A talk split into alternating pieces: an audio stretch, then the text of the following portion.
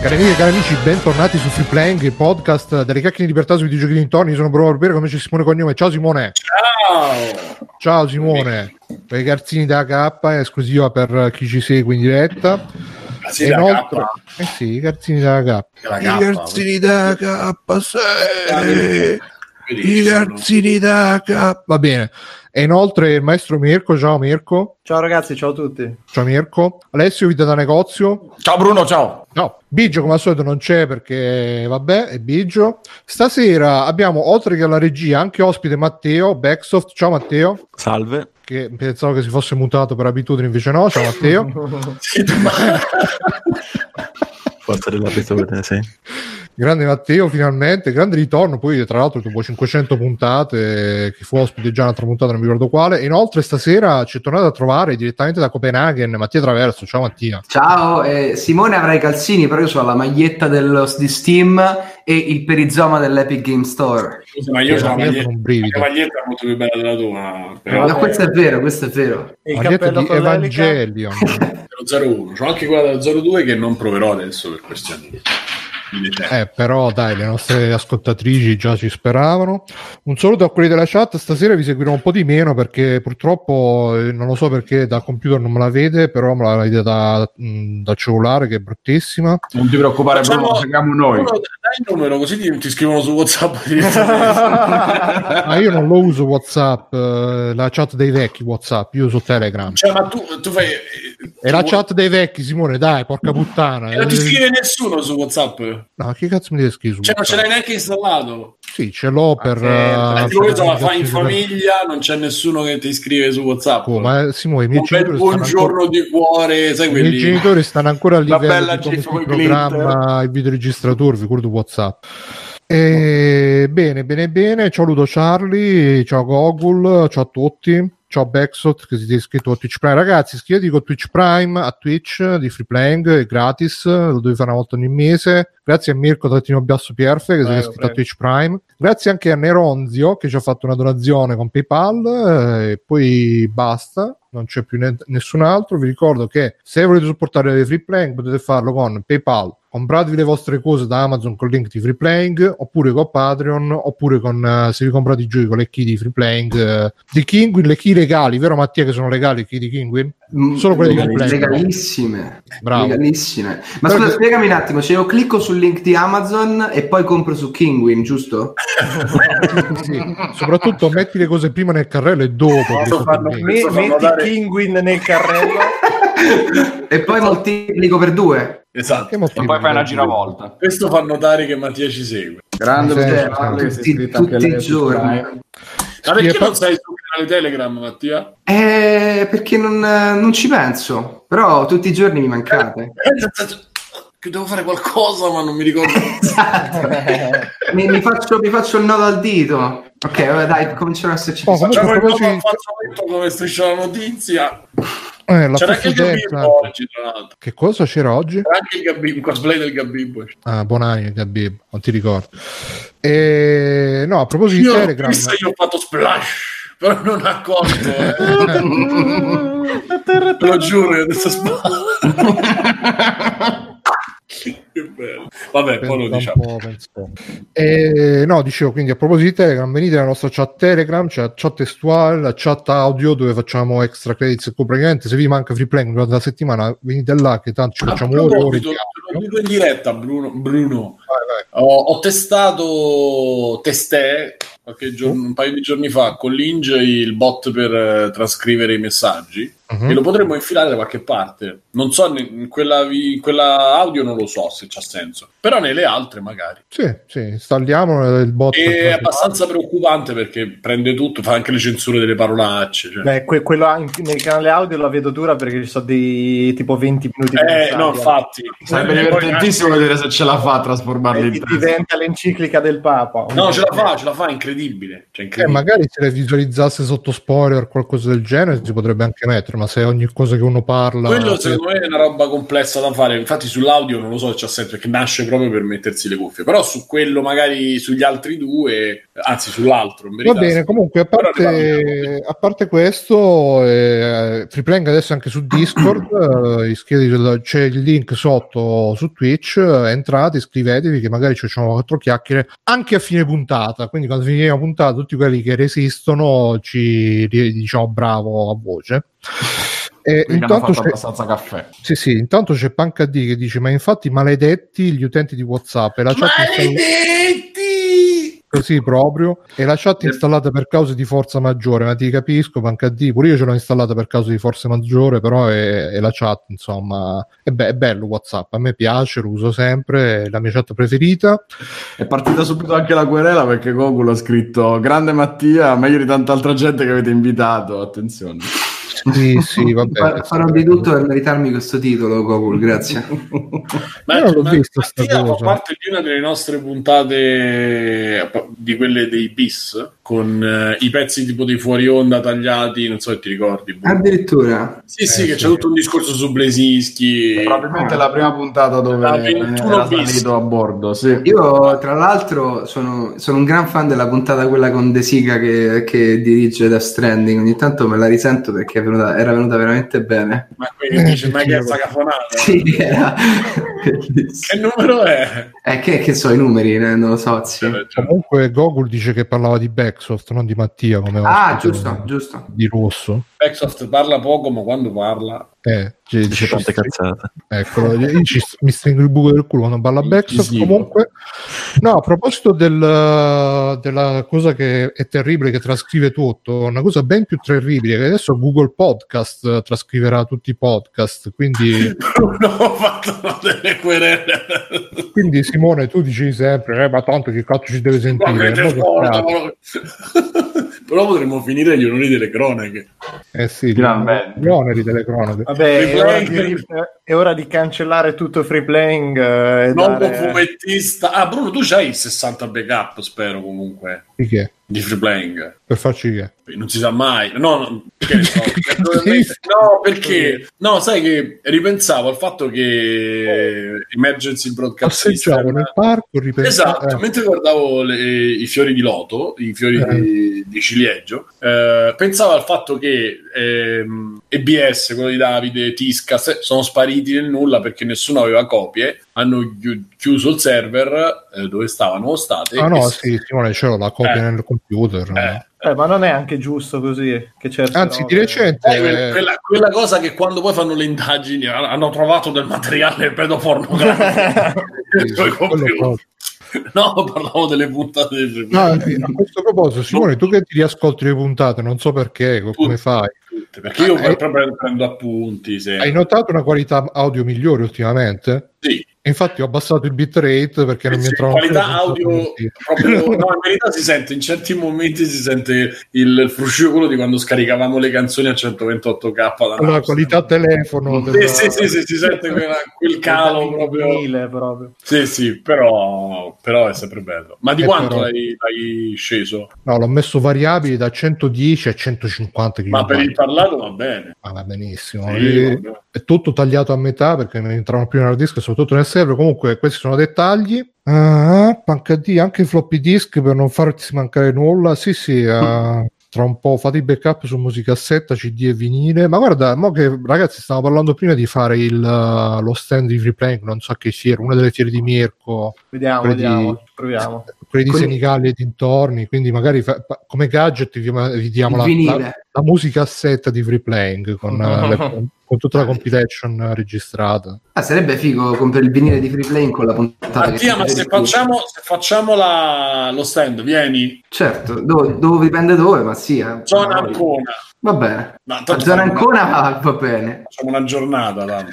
Va bene, ragazzi, parliamo delle, delle case di free playing eh, perché la nostra, momento nuova, preferito da Bruno. sì, sì, la nostra nuova rubrica che io adoro. Ma è- perché non ti piacciono le case, Bruno? Sono un momento in cui conosci i conduttori di free playing. Allora, Cioè, dopo dopo 5 sette anni, che anni, conosco, eh. mo ci vuole le case per conoscere. Comunque, Simone, parlaci della tua casa che so che sei stato a Romix, a Ma Roma. verità la mia casa Oh. oggi sì, Eh. questa settimana è successo due cose. Uno che ho conosciuto, ho pranzato con il buon Giuseppe che parlò di Stadia, Beppi Def, pare si chiama. Ah, ah, E sì, sì, ho partecipato due volte fa, siamo andati a pranzo insieme e è stato un piacevole pranzo. Lo approfitto per- ne approfitto per salutare. No, era un pranzaccio, abbiamo preso lì a un centro Buono. commerciale eh, e quindi lo saluto. E, e dopodiché abbia- eh, sì, oggi sono stato a Romix e, e facevo delle riflessioni anche là mentre pensavo alle puntate di, di Free Playing dove fossero.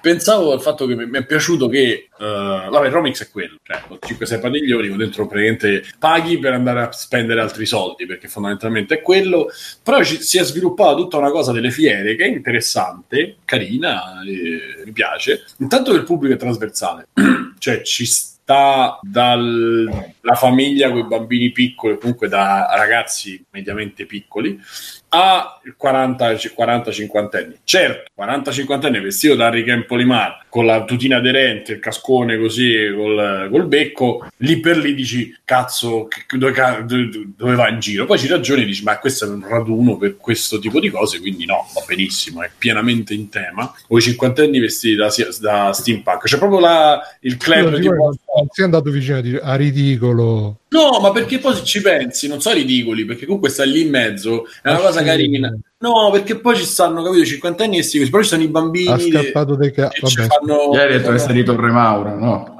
Sì, ha foto. detto, ah, oh, io sono di Torre Maura, qua i cosplayer non ci stanno. E, e quindi è una cosa che ho apprezzato molto perché comunque cioè alla fine sì eh, se andassero al lavoro sarebbero al limite della- della- del ridicolo invece, invece devo dire che all'interno di un contesto è carino però dicevo tutte le età poi ci, ci sono delle- dei motivi per cui andare. Allora, alcuni vanno solo per fare cosplay e quindi vanno a farsi le foto e- o a farsi fare le foto eh, vestiti così per cui della fiera interessa poco vanno solo diciamo a farsi vedere poi ci sono i contest eccetera ok? E sono ormai di livello mediamente alto probabilmente le comprano già fatte alcuni. E, e vabbè poi ci sono ehm, quelli, cioè c'è, c'è un eh, no, allora, aspetta, un altro pezzo. Le famiglie, cioè la cosa figa è che quelli che adesso cominciano ad averci magari 40 anni, 35, così che hanno dei figli, vanno e si portano i figli, magari si vestono tutti. C'è una famiglia tutta vestita, dal grande al piccolo. Non ho capito da cosa fossero vestiti, onestamente. Però è molto carino che insomma il padre poi trasmette un po' al figlio. eh, Eh, su sta cosa sì, io sono, sono dubbioso sempre. In che senso? Nel senso no, che anche a me piace nel eh, momento in cui ti ca- capisci che la cosa è sana e che i bambini la vedono ovviamente come una carne valata, ok ci vestiamo i bambini si dici di, tra- di mascherarsi eccetera, non, non conosco uno che non lo apprezzi. Però cazzo quando arrivano ogni tanto vedi sti ragazzini che si vede proprio che so palesemente eh, la- Pensate. gli hanno fatto proprio il lavaggio del cervello i genitori per fargli piacere quello che piace a loro e per coinvolgere in sta cosa, mamma mia mi mette proprio un'angoscia. Guarda, quello che ho vi- quelli che ho visto io, per fortuna, erano tutti molto gioiosi e si vedeva che erano i genitori meno che.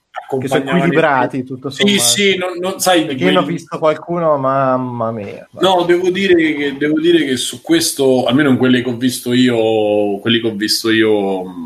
oggi, erano persone mediamente normali e, e che si vivevano la fiera. Eh, c'è stato un dubbio su, perché a un certo punto c'è un- uno degli, dei padiglioni, eh, ha uno stand, c'è un stand eh, uno dopo l'altro con le ambientazioni, cioè ci stava la caverna di Batman del vecchio Batman col costume, lì potevi fare la foto, accanto c'era quello di Star, eh, Tre. Star Trek, mi pare ci fosse, ah sì, aspetta scusa, Star Wars, Star Wars con eh, la- la- la- l'Accademia dei Jedi, quelle solite cose, però non mi ricordo l'ambientazione co- cosa fosse, accanto c'era Star Trek che mi pare fosse all'interno dell'astronave. E poi ce n'era una, una con la mano di un robot gigante, non so manco lì di dove venisse, e accanto ce n'era un altro te- a tema medievale, comunque Game of Thrones per dire, e c'era sto drago gigante dove i bambini si facevano la foto, era carino, e in groppa al, al- drago. E c'era sto bambino che era vestito come... cioè sotto c'erano due strappone, sai queste vestite me- medievali, però praticamente il vestito erano due strisce, vabbè. Strappone come modo di, di esporsi, non, non che fossero strappone era chiara. E poi c'è questo ragazzino, non so se l'hanno vestito, cioè uno del- de- della folla lì che cammina dice ma quel ragazzino ci è venuto da casa così o ci hanno vestito? Credo ce l'abbiano vestito. E lì mi ha fatto tenerezza perché hanno messo su sto drago, Porello stava in groppa al drago davanti a tutti, sopra a tutti, e c'avevo della faccia un po' spaurita, adesso... Eh, però credo che volesse perché poi subito un bambino sotto ah, pure io, pure io, pure io, eh. e quindi stavano tutti in fila però dico, mediamente ho visto cose normali, non c'erano al- al- allucinati quelli, quelli che, che dice Mirko, per I fortuna. metallari non c'è.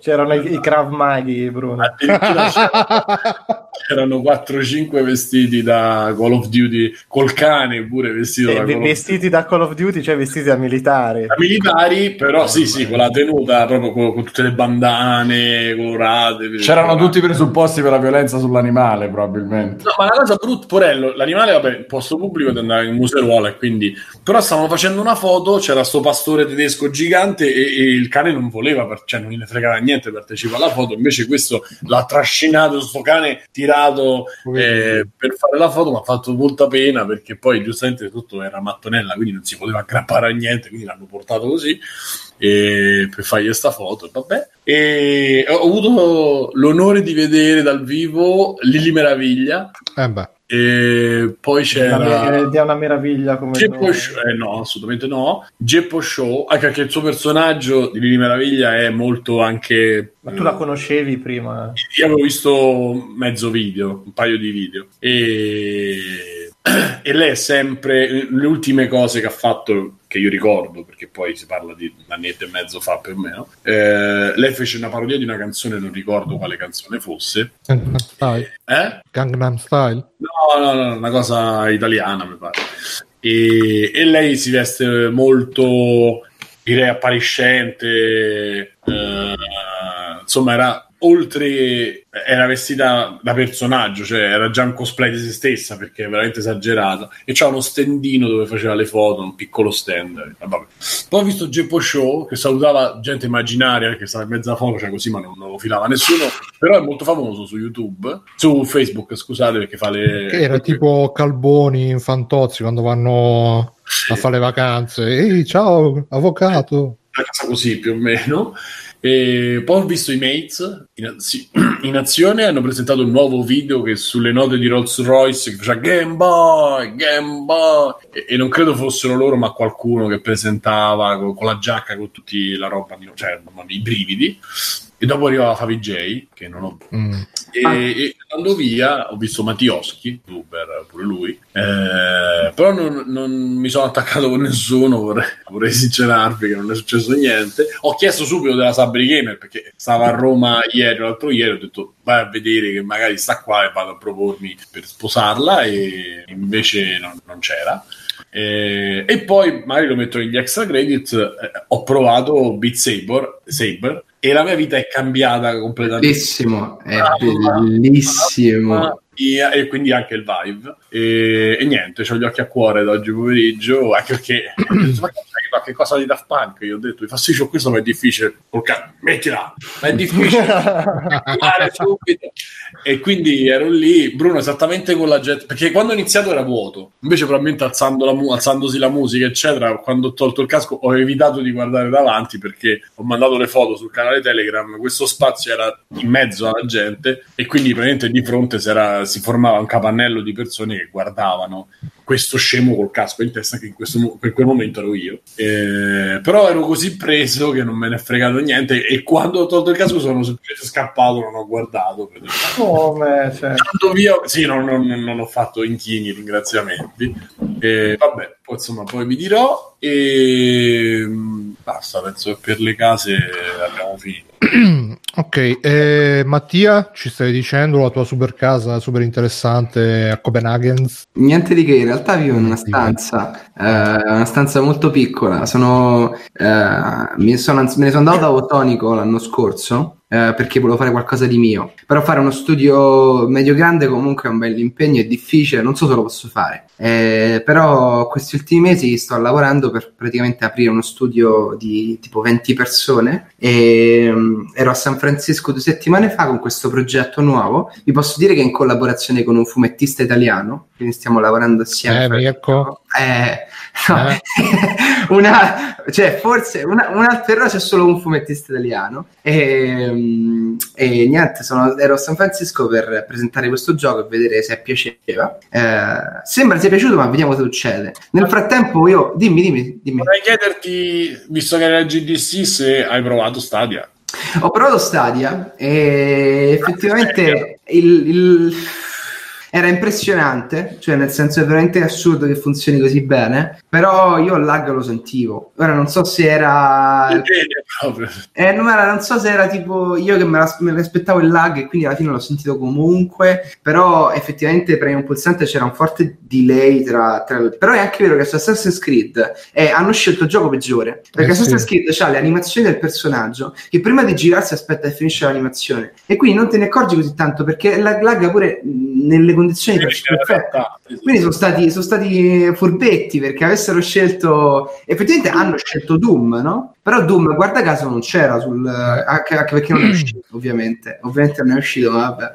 Eh, però figo, figo. Lo... Comunque, secondo me è il futuro, cioè non ho, non ho, dubbi su questa cosa. Però non ancora, ma, ma, vabbè, piano piano ci arriviamo sicuramente. Eh, GDC, tra l'altro, molto interessante perché adesso non, non mi soffermo, ma gli indie. Uh, c'è un po' una fase di maturazione, no? Cioè, non so se avete visto i premi dell'IGF, eh, ci sono due premi, no? Cioè, c'è l'IGF e poi ci sono i premi della game industry generale, che non sono i premi indie. E gli indie hanno vinto molti dei premi dell'industria generale. Quindi, da un lato, vediamo gli indie che diventano. Ma sempre... tipo uno che ha vinto un premio industria generale? Eh, Celeste, Uh, ha vinto uh, Into the Breach, ha vinto Return of the Obra Dinn, ha vinto, Beh, però non mi ricordo i premi, erano tipo Best Narrative, Best Music uh, e un altro che non mi ricordo. Best però Best Celeste ha vinto, l'ha vinto Red Dead Redemption. Però Best Celeste l'ha vinto Red Dead Redemption. È, è, strano che vediamo, io non so qual è la vostra percezione, però vediamo i giochi indie che diventano sempre più maturi, sempre più puliti, sempre più ricercati e più grandi. Da Dall'altro canto, vediamo che i giochi indie sono sempre più difficili da fare, si fanno sempre meno soldi la barriera d'entrata è sempre più difficile. Cioè, gli indie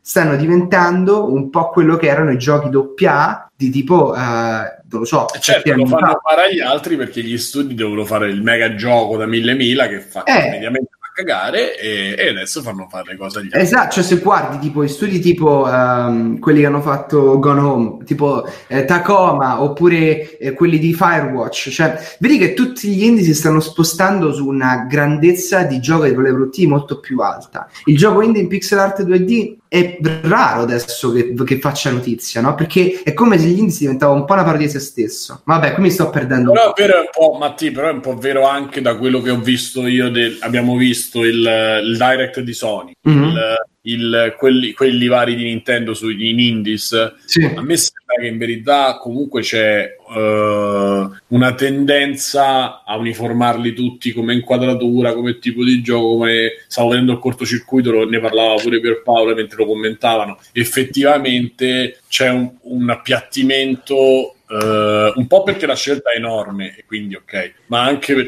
probabilmente perché hanno fatto successo quei 10-15 che avevano quello stile e hanno fatto tutto quello stile. Ah no, cioè, da, assolutamente. Usciti dal tunnel dei Metroidvania stiamo respirando un pochino e adesso siamo in, in quello da Star, Star Brawl lì, come cazzo si chiama siamo pieno imitazione di quel tipo di gioco sempre poi col cazzo di come si chiama Few Fish. No, i giochi alla Fortnite si chiama. Eh, Battle Royale. Royale. Quindi da una parte questa, secondo me c'è un, un, problema che però non, si, non, si, non credo si possa risolvere del fatto che eh, una parte sicuramente ha delle idee, ha delle cose da sviluppare, invece una parte segue quello che va già e andandogli a prezzo alla fine non, non, tira fuori niente di che se non giusto un po' di cose artistiche. Però sì, la, la, cosa paradossale per me è che indie è diventato quasi uh, quello che era AAA dieci anni fa, cioè la maggior parte dei giochi indie sembra un gioco indie. Cioè, o è un gioco in pixel art con qualche elemento roguelike, oppure è un gioco che vuole essere tristissimo e si chiama tipo The Death of My Father. Cioè, non c'è, non c'è un cazzo di tatto nell'essere in grado di fare qualcosa a livello artistico che non voglia apparire come la cosa più artistica del mondo, oppure fare un gioco che non sia un altro cazzo di roguelike, che, che per carità sono bellissimi. Mattia, però eh, ormai il mercato si è stabilizzato su dei generi che vanno di più e quindi bene o male tutti seguono i generi. Ho capito, ma allora non sei più indie, ma che indie sei? Cioè se tu mi fai il gioco che è il E trend sei un indie che momento- deve fare i soldi. Eh, ho capito, Eh, ma dipende da meccanismi di vendita. Comunque, questa quello che volevo dire, io volevo, tro- volevo certo toccare, fe- fermi, fermi, io volevo toccare questo argomento dopo, visto che ci siamo. Secondo me, una cosa buona dell'Epic Store è che sta inaugurando sta cosa di dare soldi agli sviluppatori per pubblicare i loro giochi. Quindi, magari se è una cosa che prende piede, potranno cominciare a essere esplorati anche giochi di, di tipo diverso che non siano solamente i soliti Lo sai Battle che- Royale. Che c'è- veramente- però, in verità aspetta. quest- aspetta Mattia. vai, vai, vai. In verità questa cosa secondo me c- c'era prima che arrivavano i soldi, arrivano i dollari, perché eh, essendo un monopolio quello di Steam, e, e prima era Valve che faceva questa cosa, facendo i No, giochi no, no, no. Valve. Adesso spieghi eh, in che senso era Valve faceva questa nel cosa? senso che l'esclusiva che ti, face- ti spingeva a mettere Steam era Half-Life, erano Portal, erano i, i No, giochi. no, Simone, io sto dicendo proprio che Epic Store fa come fa Sony che, o come fa Microsoft, che prende uno studio e gli dice: Guarda, io ti do sti soldi, tu mi fai il gioco che magari non venderà tanto, però mi, mi fa immagine. Perché, per esempio, Bloodborne fa immagine a Sony, però non è che abbia venduto tutto sto sfacelo di copie. Forza, Oddio. magari di più, No. Gears di meno, eccetera, Beh, eccetera. Quindi, magari se. sul- non devi vedere la vendita, ma devi il guadagno. Cioè, Eh, il che- guadagno pure non c'è perché Eh. sono, sono esclusive che non vanno un po' in perdita, però il publisher le fa perché aiutano a vendere le console, la piattaforma. Epic Però- adesso sta pagando le esclusive per averle sul suo store, quindi magari come ha pagato per esempio quelli di Bastion per il nuovo- loro nuovo gioco, magari è un gioco che senza il supporto di Epic non avrebbe fatto tantissimo successo. E anche Doctor dice per esempio The Last Guardian è un altro gioco che non sarebbe mai uscito senza i soldi di Sony magari se le piattaforme cominceranno a farsi a battaglia a comprarsi le esclusive finanziando magari lo studio più promettente potremmo avere anche una maggiore varietà una maggiore libertà degli studi Sì, sì. rispetto a come c'è adesso Io quello che intendevo è che il meccanismo simile che ti spinge a stare su una piattaforma, Valve l'ha fatto chiaramente in, una, in tutta un'altra maniera, chiaramente. Però se ci pensi, Portal non era un gioco, il primo specialmente, non era un gioco che ti muoveva, cioè era- poteva essere un gioco indie di oggi. più o meno dai in realtà quello è Portal. nato come gioco indie e poi è stato preso da Eh, Steam che Eh, era... E anche Portal 2, no? Hanno preso delle meccaniche nei loro laboratori e l'hanno messe dentro Portal 2 tutta la parte delle vernici, se non ricordo male. sì sì ma Mattia tu che ne pensi? Ma allora, innanzitutto Epic non sta finanziando lo sviluppo, Epic sta semplicemente comprando delle esclusive, no? Eh, cioè la sarebbe... Scusa? Come Google. Sì, Hades sarebbe uscito comunque eh, su Steam, solo che ovviamente Epic gli ha promesso un pacco di soldi e quindi l'hanno fatto uscire là. Che io sappia al momento, io so che Epic, però potrei sbagliarmi, ma so che Epic sta eh, dando un contributo finan- economico perché i sviluppatori escano sulla sua piattaforma, ma non stanno finanziando giochi in blocco da zero. Cioè, si vado Epic no no per adesso no però eh, magari però, però attenzione male. perché invece, invece ehm, eh, sto pensando quanto, quanto si può dire, però Apple Arcade finanzia progetti da zero e anche eh, i grandi platform holder come Microsoft e come Sony. Eh, e, e soprattutto cosa interessante sarà quando ehm, perché Microsoft ha già Game Pass, che è un servizio di subscription. Sono sicuro, non lo so, ma sono sicuro che Sony avrà il suo servizio in mente. La cosa interessante sarà quando non avranno più bisogno di finanziare giochi che vendono, ma potranno finanziare giochi che fanno parlare di sé. Per esempio Netflix. Netflix può fare una serie che magari non si vedono in 2 milioni, ma se fa parlare tanto di sé va bene. Quindi può permettersi di finanziare una roba, una roba come Love, Death and Robots, che magari hanno visto, non so, probabilmente hanno visto in tanti, però comunque... C'erano le magliette oggi, quindi Ok. e un cosplay. Quindi. Però per dire che eh, il fatto che non ti basi solo sul mero numero perché non c'è le pubblicità, non c'hai la vendita singola, ti consente un po' di slacciarti da questo discorso e ti libera un po' di questa cosa. Quindi non è tanto Epic quanto tutti gli altri, ma sicuramente Epic si adeguerà. La cosa di Epic è che ehm, effettivamente conviene a uno sviluppatore andare con loro perché tu non sai se venderai nemmeno una copia, loro arrivano con un pacco di soldi e ti dici io posso stare più tranquillo, ma non è un discorso di avarizia o di, di ingordigio di ah divento ricco, è un discorso che io ho uno studio da tenere in piedi, devo pagare dei salari su delle persone, de- del pollo la versione gratis non esiste e quindi arriva Epic e dico sto più Buoni, tranquillo. buoni. È un discorso di business plan, infatti. Comunque, a proposito di finanziamenti, grazie a 4F che ci ha fatto la donazione, nessuno se ne è accorto perché nessuno sta seguendo la live. Io seguo la chat purtroppo, ragazzi, quindi non so se Matteo, tu hai visto qualcosa arrivare? Avevo sentito la notifica, però. Ho sentito un, un battito.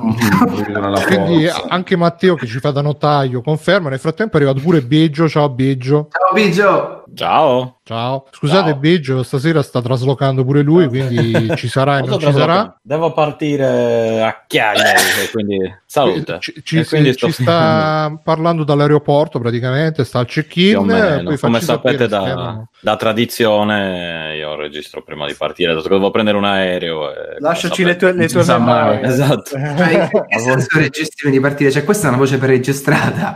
Hai, hai- hai Esatto. previsto tutto ciò che avremmo detto. No, ma è da, è da dieci anni che io faccio podcast preregistrati, cosa credi? Secondo Perché te? potrebbe essere l'ultima volta che Sì, registri. ci abbiamo la soundboard Sempre- di Biggio, tanto. Esatto. Cose c'è sono sempre quelle, tanto. È Backstop che preme il pulsante giusto. Sì, sì, in realtà è Bex. Io, io Cazzo. sono morto tipo, tipo Paul McCartney, sono morto. Se Tipo stai tu sentendo parli, Biggio eh. Tipo Tupac che aveva tre dischi. Comunque c'è quando, lo fa... vedete, e quando lo vedete in webcam è come Brandon Lee nel coro. è, è mio fratello che mi assomiglia. Questa cosa qua. Comunque dicevo, c'è Gonade che ha fatto una domanda interessante in chat, bravo Gonade, nonostante la tua idea nefasta delle case. Domanda per Mattia, come hai ottenuto la confidenza, credo la fiducia in te stesso per gestire uno studio di 20 persone? Come ce l'hai ottenuta La fiducia in me? Mattia? stesso. In coscienza credo sia. In coscienza. In Ah, potenza dei tuoi innanzitutto- vent'anni. Innanzitutto non sono ancora 20, perciò è, è tipo l'obiettivo. Però è, è una Assunto cosa... Davide, non me ne frega niente, hai assunto Davide. Eh, guarda che ci sto pensando, cioè se mi danno il Eh, finanziamento eh, lo eh, chiamo eh. sicuramente. Eh. Eh, Dai, in effetti stiamo facendo, stiamo facendo line dash tripla A. Io non volevo dirlo in, non volevo dirlo in, eh, in diretta. Sono linee ma sono 3D. Ah, lo sai che a me non me ne frega niente, quindi di No. nulla. sicuramente, sicuramente Davide lo sento. Comunque il- il- non ce l'ho la confidenza in realtà, nel senso che io eh, ho cominciato facendo giochi flash tipo nove anni fa e un team di tre persone. Poi in Olanda ho fatto un team di otto persone per fare il, Oh, il compianto Pru e poi eh, a Ovosonico più o meno ero in- dovevo gestire 16 persone. Quindi è sempre stato graduale, non mi sono gettato nel vuoto e non è una cosa, non sono sicuro di riuscire a farlo. E in realtà c'è Quindi non hai mai lavorato sotto qualcuno? Hai sempre fatto... No, Avosonico, capo? Avosonico Massimo era il mio creative director, io ero il lead designer e mi devo occupare del team. Però no, mi è un po' mancata una figura che mi potesse fare da senior. Infatti è una cosa che, che rimpiango. Cioè una, una- Massimo sicuramente è stato quello per un po', però eh, è stato un po' difficile ogni volta reinventarsi sempre. Ehm, E, se devo per dire un'ultima cosa, io, la confidenza non c'è, cioè ci, ci sono un sacco di insicurezze e chiunque pensa di essere sicuro di sé al 100%, cioè, non penso che esistano queste persone. Ma non puoi averci. Io ne conosco qualcuna che è super sicura. Ma io ne ho su qualcuno, ma di solito sono delle teste di gatto. Sono, sono cazzate, secondo me. Cretino. E non, e non ne facciamo nomi, però, Bruno, per favore. No, no, No. eh, in Io un generale. paio, un paio di nomi mi vengono in mente di, di ospiti free playing, Eh. però, però, Non però sono quelli di free playing. eh, dire. sto scherzando. Mm. Ehm, però In realtà niente, parlavo di Matteo, vero Matteo? Sì, sì. Senti come sei stesso. È incontenibile, cazzo. Comunque in chat qualcuno si è proposto ma, ma dopo puoi mandarmi il curriculum quando vuoi, ma eh, fino a che non mi finanziano il progetto, Sì, al momento sono in una stanza di 12 metri quadri a Copenaghen. Ma il bagno è in comune o... bagno in comune sto considerando di lavorare nell'angolo della E, stanza. e anche la carta igienica in comune, quella usata, poi la lasci a quello dopo. un solo, un solo pe- un foglio di carta igienica e quando è usato tutti e cinque viene buttato. no, vabbè, a parte le cazzate. eh, Per l'ecologia, mica per la povertà. Esatto, no, guarda, per quanto mi riguarda, su me devi sempre ehm, lanciarti, però su un obiettivo che è leggermente o non troppo fuori da quello che hai fatto fino a quel momento, perché eh, se è troppo in là non saprai come farlo e avrai bisogno di tempo per imparare. Se è troppo vicino non ti stai veramente s- challenge, non ti stai veramente sfidando, come dite voi, non ti stai veramente impegnato. la prova. ah. Cialleggiando. Vediamo cosa succede. Quindi Vabbè. in breve la risposta è ci si arriva per gradi. E certo, come tutte le cose. Si fa la gavetta, la gavetta che Simone sempre compiange che i youtuber non facciano. E invece, Eh, guarda. sono, sono- sto diventando negli- nell'anzianità. Quindi. Va bene, qualche altra casa? Matteo, facci una bella casa di quelle potenti. Sì. Perché abbiamo una vita da- così piena da raccontare? Va bene, allora Casa Matteo la rimandiamo alla prossima puntata. E, e- oppure se ti viene in mente qualcosa facci sapere. Casa Mirko, che è successo Mirko nella tua Che è casa? successo? Allora, è successo che niente, domani vi parlo un po' al futuro, dai, che questa è stata settimana di, di- di bilanci dentro casa. Semplicemente domani faccio un altro workshop, eh, continuo la mia settimana di studio e con un artista che ha lavorato in CD Projekt che fa due giorni. È amico di qualcuno. No, non è amico di nessuno per adesso. E niente, mi, mi imbuco anche a questo workshop per vedere un pochino, conoscere un pochino di persone. Ma italiano? eh, no, no, no, è polacco. Scusa Mirko, ma è lo stesso workshop dove la settimana scorsa ti hanno insegnato il web marketing? Sì, sì, no, non è lo stesso workshop, diciamo, il posto, è lo, il posto è lo stesso, però... Però, però si dice il cracco che inizi a cucinare. Ma Quindi magari, ma, ma- ma Internoz, magari. ci, da- Internoz ci darai notizie su Cyberpunk, chiaramente. Eh, come no, ovvio, anche, infatti il mio scopo è farlo ubriacare e poi farmi raccontare Insieme a tutto e ricattarli, ovviamente. E niente, che diciamo se non che- fanno un capolavoro fanno un tonfo. Ah, tra l'altro, notizia che è uscita oggi parlando pu- appunto di Epic e altri store, perché c'è tutto lo shitstorm. Non so se poi ne parleremo de- di Epic Store, che i PCisti sono incazzati. Già, magari facessero un bello store come GOG. E qualcuno se ne è uscito con una notizia che GOG nel 2018 ha fatto tipo 8.000 euro di guadagni netti. Così, a- a- 8.000 euro. Sì, sì, in tutto il 2018. Un affarone. Dice, Ma però poi- hanno investito tanto e quindi... Eh, ma GOG e CD Projekt, sempre paladini del- dell'industria, poi la gente a CD Projekt lavora 18 ore al giorno, eh, li Eh, ammazza. però guadagnano 8.000 Delle euro l'anno, Mattia. Però guadagnano 8.000 euro l'anno. Eh. Ma esatto, ancora meglio, nel senso, cioè, mi fa ridere che quando no, mi sembra sia stato CD Projekt oppure Bethesda che ha messo la press release che ha detto i nostri giochi usciranno anche su Steam. Cioè, ma vaffanculo, cioè veramente come te permetti? Cioè, vabbè, lasciamo stare. Sono le ultime compagnie che dovrebbero parlare. Senti Mattia, ma tu che sei programmatore, e cioè che sei... Sono anche programmatore. Sì, vabbè, insomma, eh, nell'ambiente. Dica. Ma c- c'hai i gruppi, c'avete i gruppi Facebook eh, tra Dove simili. infamate Tipo- con gli altri. simili. Tipo, tipo Ma della- designer se quei gruppi là. No, no, no, però ci sono gruppi indie game developer in cui ogni tanto qualcuno posta immagini naziste senza motivo, perciò se ti può far piacere puoi unirti a quelli. Eh, Mi fa, fa piacere. non lo so, non si sa mai. Comunque mi è venuta in mente una cosa velocissima su quello che mi hanno chiesto prima. C'è un libro eh, molto figo, cioè, o fa anche abbastanza schifo, sono delle cose belle e cose vere, che si chiama So Good They Can't Ignore You, così eh, bravo che non possono ignorarti, te lo metto eh, nella chat, eh, che parla del- di come diventare mo- bravi o, o- o lavorare a fare la gavetta su un settore nel modo più efficace possibile. E lui parla di un concetto che è il concetto del adjacent possible, cioè eh, ciò l'adiacente possibile, ovvero se tu sei, se quello che hai imparato è un cerchio, quello che tu puoi fare che è fuori dalla tua comfort zone e che è nuovo è un altro cerchio leggermente più grande del cerchio che tu hai imparato. Trovare quella distanza è, è la cosa che tu devi cercare di fare. Che detto così sembra una fesseria del, del marketing di Mirko de- due settimane fa, però realtà- quello- ti ricordi quello che a Campioni faceva il motivatore? Sembra un po' quell'Ivio, non mi ricordo. Poveraccio, guarda. Il libro, il libro è un po' una, eh, c'ha delle cose che un po' ti fanno storcere il naso. È scritto da un ex monaco tibetano che, che- Ah, ho che è capito. diventato- e poi è passato alla Silicon Valley. Che Vabbè, non si è vaccinato, quelle cose. non si è, no, no, no. Tsung l'ha scritto. Infatti, e mi sembra fosse pure uno youtuber, però vabbè, eh, merita. Comunque, sc- scusate il, la- che ritorniamo. Vabbè, workshop, Mirko? Eh. Niente, vado a questo workshop. eh, Eh, per cui niente, cerco di allargare ancora. Praticamente tu stai, stai usando i soldi di dove lavori per... per- Eh, di- di- diciamo che mi, mi sto formando, ecco, sto investendo sulla formazione. Ma come ti è A certo parso punto. questo tizio di, di pro? Ah, vero non lo so, è lo, domani, vedo, lo vedo domani, ve lo dico. Sì, Tra l'altro Bruno c'era, c'era sì. Bruno Mirko c'era lo st- c'erano un po' di stand tipo Feltrinelli eccetera ho cercato facce famose eccetera ma non Mm. c'era nessuno C'è nessuno. Eh. no, nessuno. a meno che io conosco perché Poi c'è, sta- c'è stata, c'è stata Modena Nerd questa settimana e niente, ormai da qualche tempo do una mano, cioè diciamo mi occupo da parte visiva del progetto di Torbidoni, che è questo gioco di ruolo per ragazzi, per, soprattutto per ragazzi che hanno anche difficoltà e cose un po' particolari, è molto carino, molto bello come prodotto e niente, ci stiamo lavorando da un po', ci si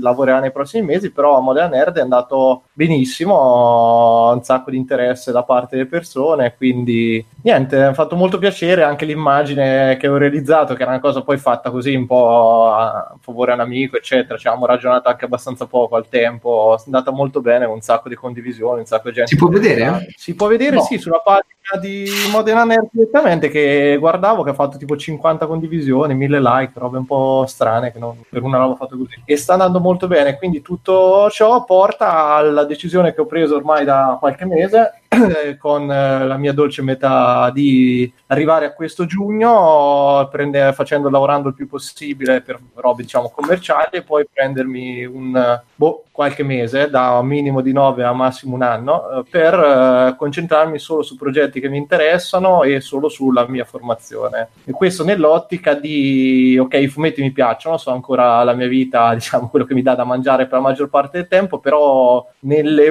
negli ultimi anni diciamo era successo un pochino sta faccenda che quando volevo fare qualcosa di diverso il fatto di essere arrivato a lavorare con Marvel, DC e altre realtà molto grosse era diventato un limite perché la gente la risposta che mi sentivo dire al 90% delle volte è sì però tu lavori per Marvel perché dovresti fare altro e quindi ogni volta era una sfida mortale per me dimostrare che ero capace di fare illustrazioni capace di fare altre cose è per questo che fai free play no? Free playing è il mio sfogo in questo senso, diciamo. Dimostrare che posso fare anche qualcosa di bruttissimo. stesso e, e niente, quindi adesso ved- vediamo, quindi mi dedicherò a tutta una serie di corsi e robe perché, per acquisire delle competenze che mi mancano, per eh, cercare degli altri giri e vediamo un po' come va. Potrei poi alla fine, oh, torniamo lì, male che va, torno a fare quello che facevo, che non è che uno se lo dimentica o chissà cosa cambia, anzi, poi è così, quindi niente. Vabbè, po- poi anzi, scusate, ci butto uno sfogo che ultimamente sono diventato ultra intollerante proprio a seguito di questa decisione, che io sono abbastanza, dico la verità, sono abbastanza terrorizzato dal fallo, lo star fermo non mi è mai successo così, perché poi quando, anche quando è nata Viola, io ho ridotto un pochino, ma ho sempre lavorato, quindi non ho mai fatto periodi di, lunghi di pausa o inframmezzati, quindi lo stare fermo mi crea qualche dubbio anche a livello morale, economico, eccetera, però insomma siamo in due a casa, vediamo di tirare qualche soluzione, cioè di tirare avanti in qualche maniera e infatti mi incazzo adesso in un periodo di proprio intolleranza totale verso i ragazzi, in particolar modo i ragazzi che mi dicono ah io devo lavorare per pagarmi la scuola e quindi non fanno un cazzo a scuola, che è una roba che non per me è proprio follia totale, cioè ah perché oppure voglio contribuire, non voglio pesare sui miei genitori, secondo me sono delle puttanate clamorose perché tu non vuoi pesare i tuoi genitori andando a lavorare, quindi non impegnandoti in quello che hai scelto di fare, è proprio controsenso. Quindi questa cosa ultimamente mi sta mandando proprio fuori di testa, mi incazzo, comincio a distruggere la gente, però cercherò di darmi un attimo una trattenuta. Perché... Maestro Mirko blasta la gente. No, ma- nuova pagina su Facebook. Cioè, il tipo, ma poi tutti i lavori del cazzo, molte volte part time, che io dico, scusa, secondo te è meglio, vatti a fare una cazzo, qui pur- purtroppo, anzi per fortuna, siamo in un posto in cui le possibilità di lavori estivi ce ne sono tante, da cameriere a bagnino, cazzi e mazzi, qui l'abbiamo fatto tutti, quindi io dico, cazzo, vatti a lavorare da giugno a novembre che non c'è la scuola e poi la guadagni lì e poi ti fai nove mesi fitto lì, invece no, ultimamente sembra così, oppure tutti che vogliono contribuire ai genitori, io dico io, uno, sono l'unico stronzo che fino a 28 anni non ho fatto un cazzo dentro casa, manco il letto, mi trattavano bene, stavo da Dio e non ci avevo mai mai pensato di contribuire ai miei genitori. Due, non vedo l'ora che mia figlia ha 15 anni, che la mando a lavorare e dico adesso cazzo contribuisci te, io non faccio una minchia dentro casa. Io sper- spero che lei diventi di questa generazione di figli così proprio... Cioè, scusa, tu vuoi che lei contribuisca, però odi i ragazzi che vogliono contribuire? Eh? Tu vuoi che tua figlia contribuisca? Cazzo sì, perché almeno io non faccio un cazzo. Ah, scusa, quindi il tuo punto di vista è odi tutti quelli che non Scusa, contribuiscono. No, però questi si iscrivono alla scuola per fare Sì, si sì. iscrivono alla scuola per fare quello di mestiere e poi dopo non ci vanno. No, no, per carità, però, però ci può anche stare, nel senso, mh, cioè su me mostra anche un po' di maturità, no? non voler Ma. Dipende da come stanno i tuoi genitori, cioè se sono Mm. benestanti è un discorso. Guarda, io ti dico, ti dico la verità, qui a parte qualche caso eh, in cui ci sono situazioni un po' particolari, il 99% dei ragazzi che conosco io, grazie a Dio, non è in nessuna situazione di difficoltà. E ti dico la verità, che al solito quelli che hanno più difficoltà sono quelli che vanno meglio. Cioè, Quanti anni hanno di genere questi ragazzi? Hanno dai 18 mediamente ai 25, metti la, la media, eh. poi dopo ne trovi un po' di tutte le età, un po' di tutte le forme, fattezze, eccetera. Ma ti dico perché dal mio punto di vista, eh, in realtà, io per fare questa demo alla GDC di San Francisco ho speso 10.000 euro. E ho speso 10.000 euro che sono soldi che io ho, ho fatto e ho risparmiato lavorando come freelancer lavorando il mio lavoro. Di, di soldi me ne sono rimasti molto pochi in questo momento. Nel senso, io devo, se mi finanziano questo progetto che ho presentato ai vari investitori, sono a posto. Se non mi finanziano questo progetto, devo capire un attimo che cosa fare. Ho tipo un 2-3 mesi. Io stavo seriamente considerando, siccome io se metto a fare un gioco mobile, posso chiuderlo anche in tre mesi, ma non è detto che faccio abbastanza soldi. Stavo considerando di mettere a fare un lavoro part-time che non ha nulla a che vedere con quello che è il mio lavoro. Anche se al- eh, io potrei trovare un lavoro in questo momento eh, relativo alla mia carriera, però sto credendo in questa cosa, non voglio chiedere soldi ai miei genitori perché non è che sono eh, poverissimi, però non è che possiamo permetterci tutta sta cosa, quindi io ho 25 anni, sento che è mia responsabilità oramai cavarmela da solo e, e quindi ho fatto questa scelta di spendere i soldi. Ma Mattia, ma quella della scelta di un lavoro non inerente a quello che stai facendo te è diverso perché arriva al momento in cui, ok, ti stai ancora formando, siamo d'accordo, però già hai messo più di un piede nel settore e c'hai le idee molto chiare. Per un ragazzo che all'inizio del suo percorso, dover fare, cioè è un percorso soprattutto, io parlo da quello artistico che ovviamente conosco meglio, è un percorso che è fatto di teoria di una semplicità a volte disarmante, perché non è Mm. che c'è- non, non stiamo parlando di astrofisica, stiamo parlando di teorie del colore, prospettive, eccetera, che sono veramente di una semplicità estrema. Il resto è ripetizione e esercizio, cioè eh, c'è un tempo proprio pratico intorno al quale le persone interiorizzano e riescono a mettere in pratica quei Mhm. concetti e diventa, se tu non lo fai, non lo Sì. fai, eh, non c'è, e Non è quella- quell'idea del mi ci metto quando non lavoro, dopo, perché quando c'hai otto ore di lavoro da una parte, quando torni non c'hai il cervello No, per farlo. E- Ma questo è un Esatto. discorso che fai ai tuoi studenti. Ma Cioè, certo, io- ma, ce- ma certo, e te lo dico io che mi sono fatto gli ultimi, io da ottobre che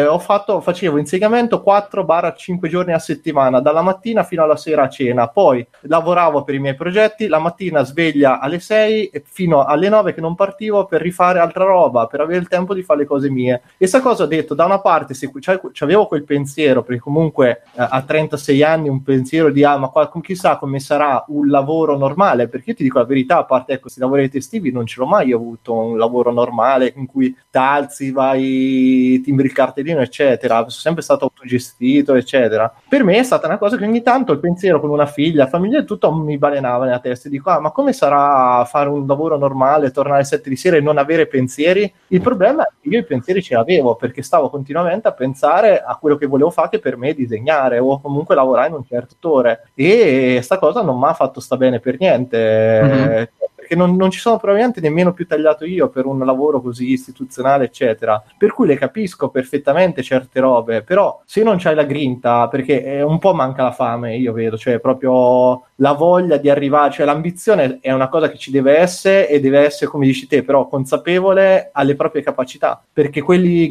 cioè quei grandi sparacazzate, eccetera, cioè quelli non, non porta un cazzo, però ti devi, aver- devi essere consapevole di voler arrivare a qualcosa. Io a 23 anni ho messo, cioè ho cominciato a lavorare prima di finire la scuola. Quindi, cioè, però cazzo ho riguardato le robe, dopo oh, sarò stato secchione o stronzo della classe, però ho guardato il programma, l'ho ritrovato tempi fa e io quando un- c'era un esercizio da fare, io quella settimana lo facevo quattro volte, fino a che non mi veniva il meglio possibile nel tempo che avevo. E che cazzo, non sarò il miglior disegnatore del mondo, però La qualcosa- cazzimma si chiama, la eh, cazzimma. no, qualcosa mi sono portato a casa. Adesso vedo purtroppo che a volte c'è, c'è la rinuncia, cioè dice eh, vabbè, eh, mi ci metto oppure aspetto che finisce la scuola e mi ci metto con calma. Ma che cazzo fai quando è finito tempo? Cioè, non c'è manco se non c'è gente che ti segue. Io sono anche in quel periodo, infatti quello che dicevi di, che dice non hai avuto un senior, no, da un po'. Mhm. Io ho avuto due insegnanti che- con cui ho legato tantissimo che mi hanno insegnato veramente un botto e sono diventati due tra i miei migliori amici tra l'altro. E, e- però sono arrivato al momento in cui lavorativamente da loro li prevedevo cioè ero, sapevo quello che mi avrebbero detto sul mio lavoro capivo la loro visione e non ho più non ci ho avuto più niente da imparare. Dopo anni che ho lavorato per conto mio adesso mi sono trovato al punto di non, non avendoci più un confronto così o qualcuno da cui volevo imparare tantissimo ho detto devo cambiare giro Certo. quindi voglio provare a imparare qualcosa che è all'esatto opposto del disegno, qualche robe che è ultra tecnico, in cui non c'è più visione artistica, ma c'è totalmente discor- un discorso tecnico, puramente pratico. Adesso vediamo. Boh, Però vabbè, quindi è questo, scusate il pippone. Va bene, c'è un nuovo er- arrivato in chat che si chiama Weufra oppure Weufra, non lo so, però preferisco la dizione napoletana. Dice sì, confermo cosa sta dicendo il tipo col pizzetto. Io lavoro e, e utilizzo i soldi per pagarmi due università. Quindi Mirko, anche Bene, ti bene. confermo il pizzetto. Fa piacere. E, ah, dizione in barese dice, quindi attenzione, offra. E Gonadi dice bell'argomento, però adesso andiamo avanti. Finalmente, no, manca ancora a casa Alessio. Alessio, in 5 secondi, che hai fatto a casa tua? Stai- hai finito con questa imbiancatura che rotti No, ho solo smontato per il momento in 5 secondi, come potete vedere, Oh, adesso- la, la stanza è, è aperta e vuota. Lascia la webcam accesa nei prossimi mesi, così vediamo te Così che lavori. facciamo vedere. Sì, sì, sì, sì. Adesso Eh, martedì tolgo tutto, si va di parquet e poi per due giorni non ci si potrà entrare. Quindi se tutto va bene la prossima puntata la facciamo con il pavimento sistemato. Perché poi Alessio, ma veramente ti sei messo il secchiello della vernice per, per sniffarlo? di Sì, notte? sì, sì, c'ho anche il cappello quello fatto col giornale da Magut, da, da muratore, e, e niente, siamo, siamo così. E Ma- Magut è come si dice qua al nord, Bruno. Ah, ok. Cos'è Magut? Mister Magù. Magut è il muratore, Magutti, Fenderi, Finestra, esattamente. Oieti. Stefano, ma sei davanti Sì? al computer? Sì, eh beh, è difficile. Boh, Sono capito. mutande. Ciao, Vabbè, Stefano, mutande. dici tu una, una casa tua con le mutande. Ah, è vero, con le mutande. Guarda, Aspetta, aspetta, guarda la webcam di, di, di Simone. Guardare- Ah, aspetta che allora. Eh, ho chiesto se Ma- davanti al computer, hai detto sì. Vai, vai, sì, stai vedendo non ci cosa si hai può preso? Fammi vedere. Eh, no, che stavo parlando. Ah, malesetto! Ma ne hai preso per tutti o cosa? Ho prese due, quelle due, però poi Mm. ti mando. Si parla è, delle maglie di e lo cari ascoltatori. eh. C'hanno lo store online, questa Sì, maglietta sì, Evangelion, quindi... sì, sì. Ok, allora, no, no, va benissimo, allora mi basta, mi, mi basta lo store. Solo Grazie Simone. però. Solo su Netflix, ovviamente. Solo su Stefano, Epistore. ci vuoi dire qualcosa di casa tua? Che hai fatto a casa tua? A Molto casa mia, a parte riorganizzare, insomma, purire, eccetera, eccetera, visto che poi tornerò su con, con fratello e mia sorella. Esatto, poi ne ho... È passato il Ne ho lucido approfittato. parquet. No, perché ho solo una piccola zona di parquet, il resto è laminato. Perché? Perché non mi... Eh, no, perché ho laminato. Hai dato la cera sul pavimento? Eh, no, da un po' che non la do in effetti. Però devo dire che la cera è utilissima Hai solo messo per le schiantarsi. pattine che sennò si rovina poi il pavimento. E io prima o poi quelle me le compro, Bruno, guarda, te lo sto dicendo. Eh, io guarda, pure io, eh. Ci, sto, ci sto arrivando a quel punto. eh.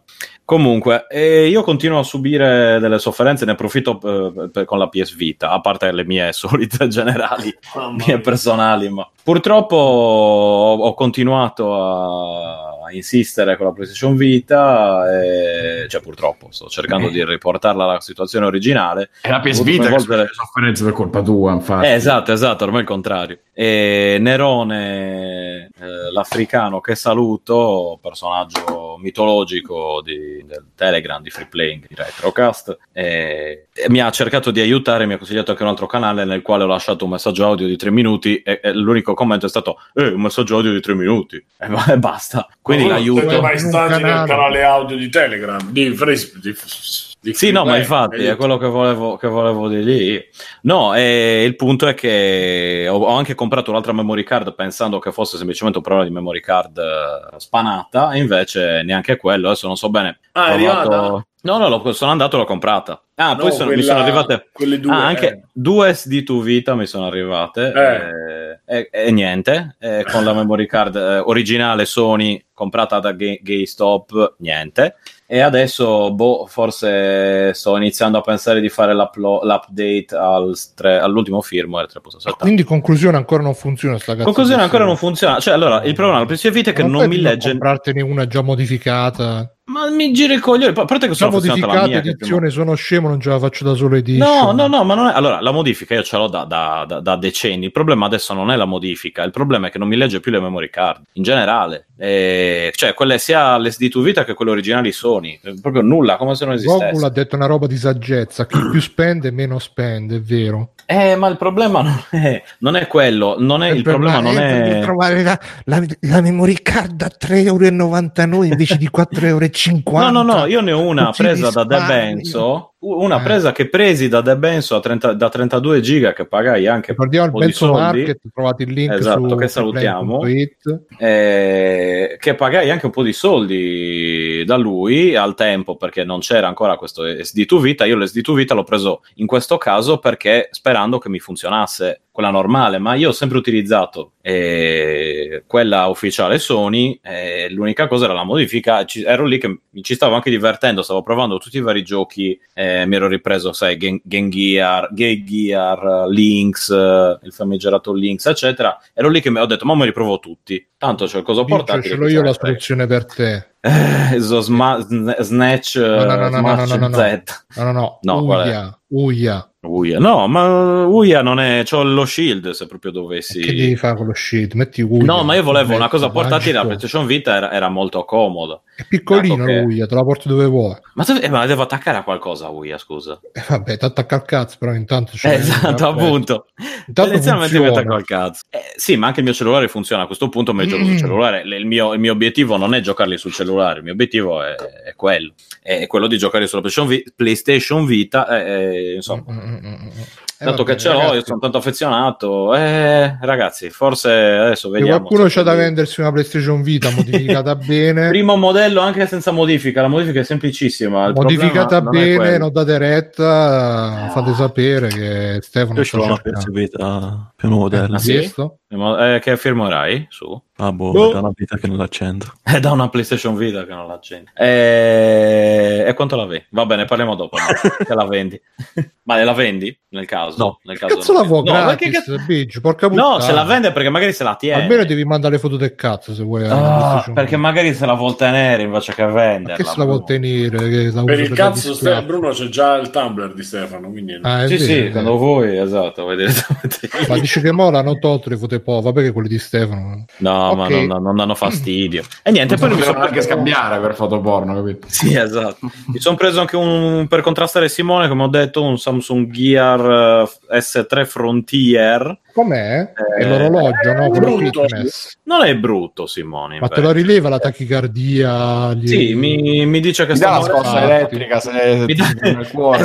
Esatto. Queste cose le lì. fibrillazioni atriale guarda che a un, un tedesco già le ha salvato la vita l'Apple Watch No, ma solo con eh, il- l'aggiornamento del firmware perché prima qua in Italia era vie- qua in Europa era vietato quella funzione adesso invece c'è vado ad Eh, aggiornare. programma. Vado subito ad non- aggiornare. Esatto, non Eh, sì. sto in Europa qua, quindi non me ne fotto. Eh, l'unica Ah, cosa, Sì, allora, la Svizzera non è più in Europa. no, non è in Unione Europea, in quel senso. Non è nell'Unione finita? Europea. Dove, dove l'avete mica ho messo? detto Eh, in Unione Europea, ho detto in Europa. In Europa sì, geograficamente parlando. Comunque, molto carino. Io mi serviva anche un orologio, diciamo, per cose di, di- di lavoro, anche un po' più di, di- di rappresentanza. Ecco. Che E cazzo, dato che me gli non altri... ti prendi un Rolex, ti prendi ste Eh, esatto, esatto. Sì, dato che gli altri erano... un Panerai. Facevi più figure con l'orologio del Dash, quello con con l'attrice. Eh no, allora altri erano, c'era, la metà erano o Rolex o Eh. gli orologi del Dash. Questo è nero, in acciaio, eccetera, eccetera. Cinturino e silicone che mi fa cagare, che cambierò a breve. Pro- so- proprio come veri Rolex. No, beh, con cinturino in silicone. No, poi non volevo neanche uno di quegli orologi col cinturino in metallo, quello diciamo, quello proprio da, da gancio che sembrano davvero i Rolex o quelli da pappone o da romano di, di- di- di 60 anni. Ecco. Eh, Romano, come sono i orologi da il romano Romano? di 60 anni, quelli un po' Mio grandi, no? No, Ah, no, so, stile, quello da com'è, 60 com'è anni- che si chiamava il quello? Rolex? del romano, no. Eh, no, ma c'è, non il Rolex, ce l'ha Stile Esatto. l'orologio Bernabucci. grande.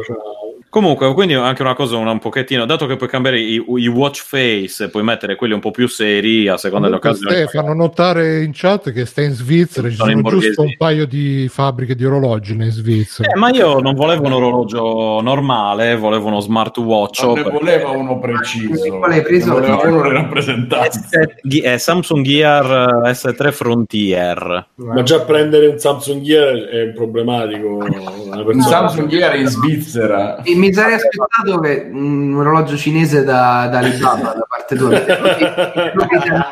Ho pensato a una, Ma- a una Maze Fit eh, di quelli un po' più così, ma erano davvero, cioè Lo sembravano... Xiaomi. No, quello ci ho pensato, ma- erano davvero Fossil. Ste. Ma posso dire che io non capisco il senso del smartwatch, cioè l'orologio alla fine il tempo lo vedi sul cellulare, eh, anche le notifiche, o compri un orologio che è bello perché è tipo Mattia, per gli ipocondriaci, per vedere il battito, la pressione, cosa. Allora, Io c'ho il Fitbit, mi sveglio la notte, guardo quanto Eh, sono. oh mio dio! 120 battiti al secondo, oddio, che è successo? Di notte 120 battiti al secondo. Eh, Bruno. però, Esatto. Bruno a 120 watt. Ma Bruno dorme Come- col come Fit- Fit- aspetta il Fitbit al polso e la batteria per darsi la C'hai la batteria della macchina e dorme di- morsetti direttamente con i morsetti sui capezzoli si abbassa Poi c'ha il tasto, capito? Boh. Tra l'altro è successo, è succe- oggi ho, ho rimpianto di non avere l'Apple Watch con me. Eh, vedi. Perché quando ho finito di giocare a, a Lightsaber, a forza a Baby Saber, Eh, la tachicardia. no, a forza, a forza di Forza fare, lightsaber. Ah, ho giocato a Beat Saber, Sabre. ok. E, mh, a forza di fare i movimenti con, eh, con le braccia, eccetera, la tensione, la stranza agonistica, chi mi guardava, ho, ho finito e sono andato via con un dolore al petto. E giustamente, quindi Simone, cosa hai pensato? In mezzo, c'è- allora c'erano 6.000 persone, stavo così co- con le dita sotto al collo. è successo veramente. Dice, allora, Al- Simone, ci sono possibilità. l'unica Ah, cosa stai che morendo, vi- è, sei un po' c'è un dottore in emozionato. sala per favore c'è un dottore in Esatto. sala Sono un po' emozionato, sto probabilmente morendo. Stavo lì e guardavo. Penso se diceva c'è un dottore in sala arrivava il dottor Game, eccolo. Saresti Lì, morto lì magari di avevo ai mates. Che dici, Matti? Saresti morto di fronte ai mates. Cap- cioè, capisci? E a Fa- Favij che stava per entrare, e, e quindi ero nel corridoio dove, cioè, in mezzo agli- tra i padiglioni c'è questa fiumana di gente. Cioè, poi il domenica pomeriggio. quindi- Vabbè, il posto migliore dove stare se sei un po' agitato. e- No, ma non è. è- cioè, era quando ho finito l'esibizione, diciamo che avevo questo dolore, e, e quindi cercavo il perché c'erano delle ambulanze, c'erano dei paramedici, cioè, cioè, e con gli occhi mentre mi tastavo il collo guardavo, facevo, ma invece poi ho detto, Ma vabbè, no, sì, ma ti sei emozionato e ti sei un po' agitato. eh, cioè. guadagniamo l'uscita. detto, Eh, no, no, ma quello nel senso succede, succede anche a me, ma a me non fa male nulla. O meglio, se mi fa male qualcosa, so che è roba di testa. Io al massimo mi agito e devo andare in un posto più tranquillo. Proprio, cioè, perché i movimenti... Sì, ma ti fa male, esatto, perché hai fatto Eh, quei movimenti eh, ed eri no, contratto. come- No, no, ma dico, eri dicono- contratto, ma non è che ti stavi morendo. Cioè... No, però... Dicono No, beh, no, che però niente. scusa Bigio. Bigio sei un dottore? Come fai a dirlo? Eh, no, no, no, no, sei, perché sei purtroppo- sicuro che Simone sia vivo in questo momento Io non sono neanche sicuro di essere vivo io, quindi... questo- Comunque No, però- dicono in chat che comunque avresti bloccato l'ospitata di Favij, quindi saresti stato un eroe. con schiuma Come l'uomo tigre quando schiumavano in terra. Tra l'altro c'era, ho visto dalle foto di, una, di un'amica che c'ho su Facebook, c'era Mr. X, peccato che non l'ho incontrato. No. avrei fatto- Eh, da lui ci devi far fare il saluto. Eh sì, cioè se foto, saluti. Ma non penso che faccia anche la voce. Ma ah, vabbè, l'altro almeno però, anche eh. l'angolo dei bambini speciali che ho fotografato, c'erano tutti c'era Thanos, c'era tu- tutti, tutto Strange, c'era un angolo che ho detto mamma mia. Vedi che Però fanno tu sei fatto una foto con loro, una foto, L'ho cazzo. fatta a loro, ma non l'ho fatta con loro. dovevi dire ma, chia- ma stasera sì, poi chiafi stasera, vestito così, eh. Eh, penso di sì. No, Tra l'altro credo che ci fosse eh, cosa Giorgio Cosplay là. Mm. Che a un certo punto stava- stavano facendo una foto, erano vestiti da, e probabilmente non era quello, però erano vestiti da, Dio, come si chiama quel, erano identici, quel, il gioco che, m'era- che ne avevo parlato pure su Free Playing, quello del Super Nintendo con i, i Mica sono usciti i due per Super Nintendo, sì. i cowboy, con i cowboy Super Mario. con i Il dottore è cowboy anche il dottor Octopus, eh, anzi il dottor Octopath Traveler. Sunset Rider. Sunset Rider. Sì, sì, dei cowboy che sparano, che c'è il mirino. Io ho detto Sunset pure. fa- Secondo me erano, que- erano quelli, però probabilmente no. E lei, c'era questo che cercava di fare una foto, un fotografo, e lei, eh, scusate, stiamo facendo un video e stavano fermi così, te lo giuro, stavano fermi così, con quello che mi prendeva, stavano immobili, fermi. Questo- Sì, ma quello era un fotoromanzo, non era un Eh, Per chi se li ricorda. Beh, ma lei è professionista, scusa. non Credo fosse lei, comunque era una, una discreta topa, insomma. Eh beh. Va bene, Ste, hai finito con Niente. sta casa? Sì, eh, esatto. Ah. Adesso quindi sto testando per. per... Ti levi, Stefano, per favore, con sta cazzo. No, Sì, è toccato, eh. Vabbè, stai testando cosa? Il citofono con, il, con l'orologio. Sì, adesso ho provato la cosa bellina e magari la comodità boh, nel controllare Spotify senza, cioè direttamente da qui, ad esempio, cose che ho provato che ho ritenuto abbastanza utili. E cosa ne so, quindi non, non devo tirar fuori neanche il Sì, Ste, cellulare. però non ho mai detto, quindi te la misura, la, che ne so, la, Sì, sì, mi, mi misura la, la saturazione dell'ossigeno, te la Ah, misura. la saturazione glicemia. mi misura- mi misura No. mi Eh, misura il. Certo, anche estrassistole, lo stesso sono una suora delle, stres- delle.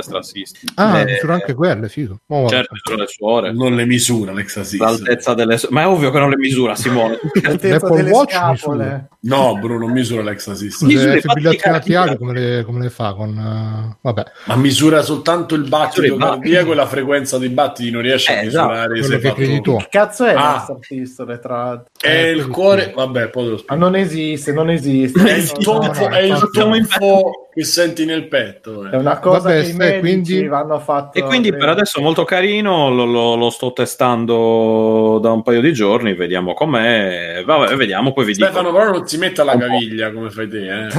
e a me lo faccio per far capire che sono disponibile Ah. queste cose qua cose di Chuckled comunque va bene. Eh, comunque, volevi concludere, Stefano? no no no era un comunque conclusivo Ah, comunque ok, comunque. comunque. Ah, vabbè, ma Polisnauts ci gira. Se non ci gira, sicuramente ce lo farà girare.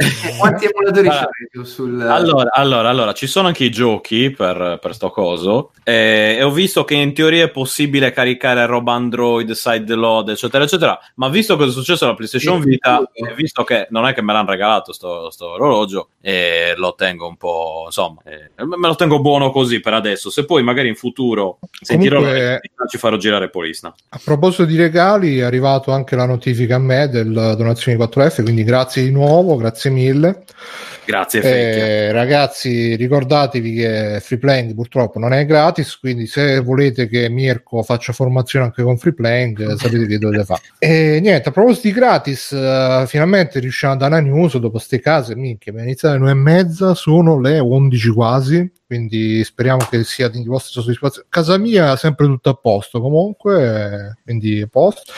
Allora, eh, c'è a proposito di gratis, Netflix niente più mese gratis in Italia. Sta cosa, tra l'altro, è, mh, l'hanno fatta solamente in Italia e in Spagna, qua in Europa, in tutti gli altri paesi dell'Unione Europea. E la gente lo sta vivendo come un affronto. No, ma perché ma, affronto sì, a parte che comunque chi siamo noi? Siamo i ladri che non ci le- a parte che mi dicevano che tipo si trovano eh, gli abbonamenti gratis a Netflix a un euro su eBay, queste cose così. Non so se qualcuno conferma. Pare che tipo pure di Xbox Live si trovi il mese gratis a un euro, insomma, In Netflix cosa. e negli altri Se confermo, comunque ma se- Eh, quelli sono sì, quelli sì. Comunque se fai cioè, con abbonamento famiglia, e, cioè, veramente so, è roba di 6 euro al mese. Cioè, Sì, infatti, ragazzi, eh, cioè, secondo questo- me l'hanno fatto adesso in Italia e Spagna perché esce la casa di carta 3 e sarebbero tutti lì a guardarla. mamma mia. Ah, dice Che mese, eh, e poi lo tolgono. Beh, sì, in effetti ha senso. No, vabbè, però appunto, come diceva Simone, è un, è un costo davvero irrisorio diviso. non- Tra l'altro in questi Io- giorni c'è Gomorra quarta stagione, però fare il mese al massimo quando finisce mi faccio il mesetto su Sky Now, Sky... Ma, Ma sì, dai. Quello che è. Eh ma sì, dai. La gente fa i mensili per sempre con mail finte e carte virtuali, dice Google, quindi se, se volete fregare e non paga mai Netflix. Quindi ragazzi, se volete fregare, il metodo si trova sempre. Per non Matteo, dare 10 euro. a ne- Eh? Per non dare 10 euro al mese a eh. Matteo, ma, Matteo, Fino a tre Mattia- mesi fa questi davano 30 euro al mese a Sky che ti faceva vedere 600 volte i Simpson. Ve li, ve li ricordate i commenti quando Spotify aveva il, eh, fermato il crack? Che c'era un crack che ti consentiva su Android di ascoltare Spotify gratis. Ne avevamo parlato. Siete peggio dei bambini poveri. Avevo iniziato a Però c'è stato, c'è stato un problema con Spotify, cioè chiaramente non li giustifico, però c'è stato un problema con Spotify che non avevano ancora, e penso anche oggi, non avevano ancora capito come fare per differenziare l'utente gratis dall'utente pagante, perché se vi ricordate a un certo punto, intorno al 2014 era, no- potevi selezionare l'artista ma non potevi selezionare la canzone. Mm. Ma è ancora poi- così, se non erro, per, per quelli free. Eh. No, no, Ecco, puoi, puoi selezionare la canzone. Eh. ma C'è in un album, devi farlo random per forza. Eh, esatto, esatto, è tutto random. Cioè, eh, sì, è shuffle. Regali Eh, ascolti così semplicemente. Però insomma a questo punto lascia la pubblicità e, e fai selezionare la gente. Magari gli dai un, un- che, che ne so i preferiti no. Cioè insomma inventa una maniera la- per la quale loro possano u- usarlo normalmente con le pubblicità Eh, ma meno male che mo arriva Apple Music. Tra l'altro, Google sta chiudendo Google Music. se non C'è da, da anni bro No, ma Google, Google sta, sta chiudendo Google Music, se non ho capito male. E ora c'è Ma puoi YouTube, eh, C'è, c'è- solo i CD di U2. Ah, è vero, c'è YouTube Music, quindi ma sta cosa perché ogni volta che apro YouTube, ah, vuoi fare YouTube Premium? Ma, ma- boh, vabbè.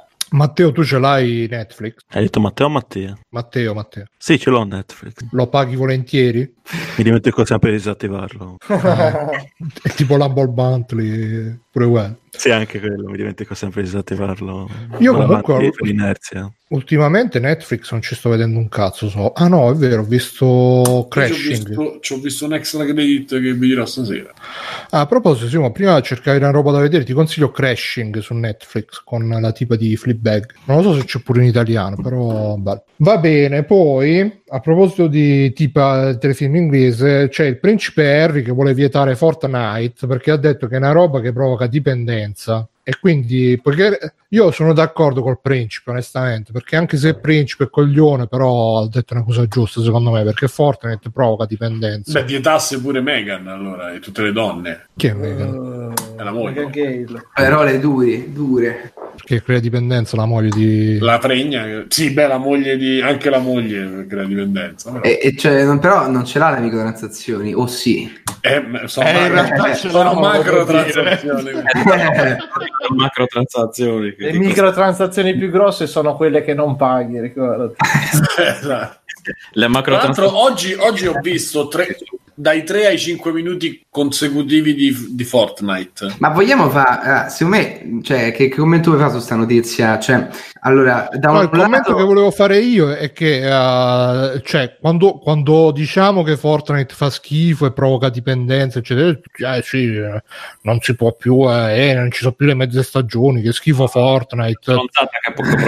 Tutti i commenti intanto al chilo, poi se lo dici Principeri, ah, sto cazzo di Principeri, non si può fare i cazzi suoi. Cioè, Scusa, eh, me, se tu adesso apri la puntata, che ne so, qua io ho, fatto, ho scritto un Eh, commento sotto la, fare un editoriale sulla situazione politica che c'entra. A parte che comunque queste sono... Vabbè, se dico una cosa giusta, pure se sono io, la cosa rimane giusta. Io quello che ho scritto... No, tu nel sen- non perché dici cose sbagliate, perché magari qui par- tendiamo di parlare di cose bene o male, le- forse più in game loop, però legate a un, a un argomento e, e il principe che non c'ha un ruolo. ha un Sì, ruolo- però sta cosa di dire, eh, principe, che cazzo vuole il principe? Io ho scritto questo commento sotto la notizia, lo voglio rileggere perché mi è uscito proprio bene.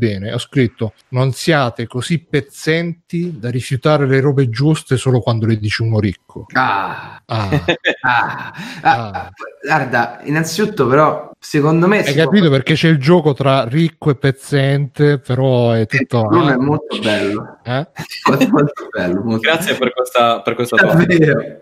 Vabbè, Adesso sono sono- volta, toccato. quindi Esatto. No, hai ragione chiaramente, però il problema non è il chi lo dice, il problema è che ho al ragione, principe ragione. fanno gli articoli e i giornalisti sopra, a Freeplaying, a tagliaferri.it sì, però a Freeplaying di solito no. Cioè, magari il principe ha detto sta cosa in maniera estemporanea, non lo so, l'ha menzionata a qualcuno e ci hanno fatto un intero articolo. Spesso la percezione quando uno dice una cosa singola, viene presa e viene fatto un articolo solo su quella, e che questa persona ha detto, ah, adesso dirò all'internet che Fortnite fa schifo. Magari era un pensiero che c'ha avuto sto principe che poi reso come No, titolo. no, guarda, me l'ha detto a me quando è venuto a cagare a casa mia. Ah, ok. ok, Perché hanno permesso i, i regnanti di andare a casa di Mirko a Eh, ogni tanto qualcuno passa qua. oh, eh, scusa, chi è? Sono Principe Harry, devo cagare. Eh, vabbè, vieni su, con quella notizia, non so se la sapete, dei nigeriani che ordinano le pizze a Londra e se le fanno Ah, consegnare con l'aereo. Quella, ma quella cos'è? Io, no- io non ho approfondito in nessuna maniera, Che quindi non ho idea. Qualcuno stava dicendo che non sono così poveri questi negri Ma- ma in Italia perché Ai nigeriani piace Fortnite. sicuramente sì Ah, ok, ok. Perché così hanno hanno una dipendenza ulteriore oltre alle loro. Bostic eh, Comunque ho Stick, cercato cioè, la, vera, eh. Ho cercato la, la notizia, sono andato ad aprire e qua c'è scritto in una recente visita a una YMCA di London Ovest, che credo che sia non la canzone. Palestre pubbliche, tipo. Ah, ok. simile, Il no? principe Harry ha avuto delle parole non così carine su Fortnite, chiamandolo irresponsabile, eh, crea dipendenze e da- da- dannoso. È anche arrivato a dire questo gioco non dovrebbe essere permesso. E questo è un linguaggio abbastanza carino dalla- dal- dai reali europei e, e ti fa domandare perché, ah no, ah sì, perché il principe Harry potrebbe chiedere un ban per Fortnite, quindi è anche un sito un po', tra l'altro il sito è Game Revolution con la R al contrario, quindi russo comunista, e, e- e ci fa questo complottismo. Perché il principe Harry vuole, vuole far bannare Fortnite? Perché ha rosicato che l'hanno sconfitto subito. Non ha, non ha vinto la battaglia royale. Comunque, è la notizia originale riportata 98. dall'Ansa, raga- eh, vabbè, ovviamente, la, la- la notizia originale riportata dall'Ansa, però, ci dice che ha anche aggiunto che social media sono peggio di alcol e droga, però hanno dato risalto solo al fatto che ha detto male di Fortnite. Eh, su I social Game media Revolution eh, che parlano di game, no? Di Eh, allora Facebook, Ma Instagram. quando uscirà eh, su Facebook Revolution, Su Drink Revolution. E allora il PD Alessio? Eh? Comunque, Pensasse prima ai problemi di casa sua. se, se mi posso permettere un commento, Bruno, prego, prego. Secondo me si può, si può analizzare in due, due aspetti. Uno è il discorso della dipendenza, che non, non c'è dubbio che Fortnite sia creato per tenere i bambini indipendenti, cioè proprio non c'è nessun dubbio. Cioè, c'è un video molto bello di YouTube che è uscito qualche giorno fa che si chiama Manufa- Manufactured Discontent, cioè eh, infelicità creata apposta. Chi, chi- chi è l'autore? Ve lo linko su- sulla chat. la chat di Twitch. E ti fa vedere come il sistema di Fortnite Ah, è sì, sì, in sì, tale da farti sentire eh, in colpa se non stai pagando. Perché ogni livello che tu sali, ogni tu sali di livello puoi sbloccare dei contenuti gratis e se non paghi ci sono dei contenuti che tu avresti sbloccato ma non puoi sbloccare perché se non sei nella fascia pagante. Quindi è un continuo farti sentire in colpa del fatto che tu non stia pagando. Questo magari sulla psiche nostra Ma come fanno questi che lo, lo applichiamo a free playing questo concetto? eh, esatto, adesso poi- poi ci ci faccio parlare, però Eh, sulla psiche nostra, di mia, magari vostra, non ha questo questo grande effetto. Sulla psiche di un bambino di 8 anni che gioca a Fortnite, che si sente che se tu a un bambino dici ah non puoi avere tutte queste cose, come reagisce il bambino? Si lamenta, piange e, e ovviamente i genitori che usano Fortnite per tenerlo lì distratto pagano. Quindi è vero che effettivamente Fortnite, come molti altri giochi free to play, sono costruiti per far sentire in colpa le persone del fatto che non stiano facendo una determinata cosa. In più, nello store di Fortnite, nel negozio, non mostrano se non è un negozio tipo un negozio tipo Steam che puoi vedere tutto ciò che vende. Il negozio di Fortnite mostra solamente qualche piccolo oggetto messo in evidenza e tutto il resto non puoi comprarlo durante quella settimana. Questo cosa vuol dire? Vuol dire che tu non sai mai quanto è veramente grande il negozio e non sai mai se quelle cose che ti stanno mostrando quella settimana torneranno mai e saranno acquistabili. È il meccanismo di Amazon. Eh? Es- Scusa? Ma Amazon. Beh, su Amazon però puoi sempre cercare tutto il resto. Sì, su sì. Fortnite, se questa settimana ti sto vendendo il vestito kimono, può essere quel vestito che non te lo venderò mai. E tu bambino, l'idea che un vestito che ti piace, tu non potrai mai più ottenerlo, è deleterio. Quindi non c'è, secondo me, Come non c'è... funziona pure con i trentenni questa cosa. Assolutamente, ma infatti solo che ovviamente facciamo finta che non funzioni con i trentenni, però è chiaro che sui bambini è più effetto, quindi non Sì, c'è ma nessun sono tecniche in realtà di marketing eh, che, che sono note stranote, solo che eh, sono ovviamente tecniche che sono note e che i, i giochi free to play utilizzano un sacco e rompono il capello di Fortnite. Ma guarda c'era un gioco forse ve l'ho già detto ma c'era un gioco mobile che si chiama Mega Jump che avete presente in basso a destra. Di solito c'è il pulsante back per andare indietro. Questo gioco aveva messo in basso a destra il pulsante bank. Quindi tu lo premevi pensando che stavi tornando indietro e ti portava al- allo store ogni volta. Cioè è una roba è, è cioè, secondo me, se vuoi fare questi giochi e, e pensi che eh, è giusto usare queste tecniche perché si possono usare e sono legali, buon per te. Ma non mentire sul fatto che stai chiaramente, chiaramente eh, intrappolando dei, dei bambini o delle persone nello psicologico, perché è quello che stai facendo. Quindi questo è un punto di vista, se volete rispondermi bene, ho anche un secondo punto di vista. Beh, dicio direttamente, Il secondo punto di vista è che mi sono un po' rotto il cazzo del fatto che la gente dice che Fortnite è un gioco di merda. Perché Fortnite non è incluso, inclusi illustri, illustri conduttori di free playing.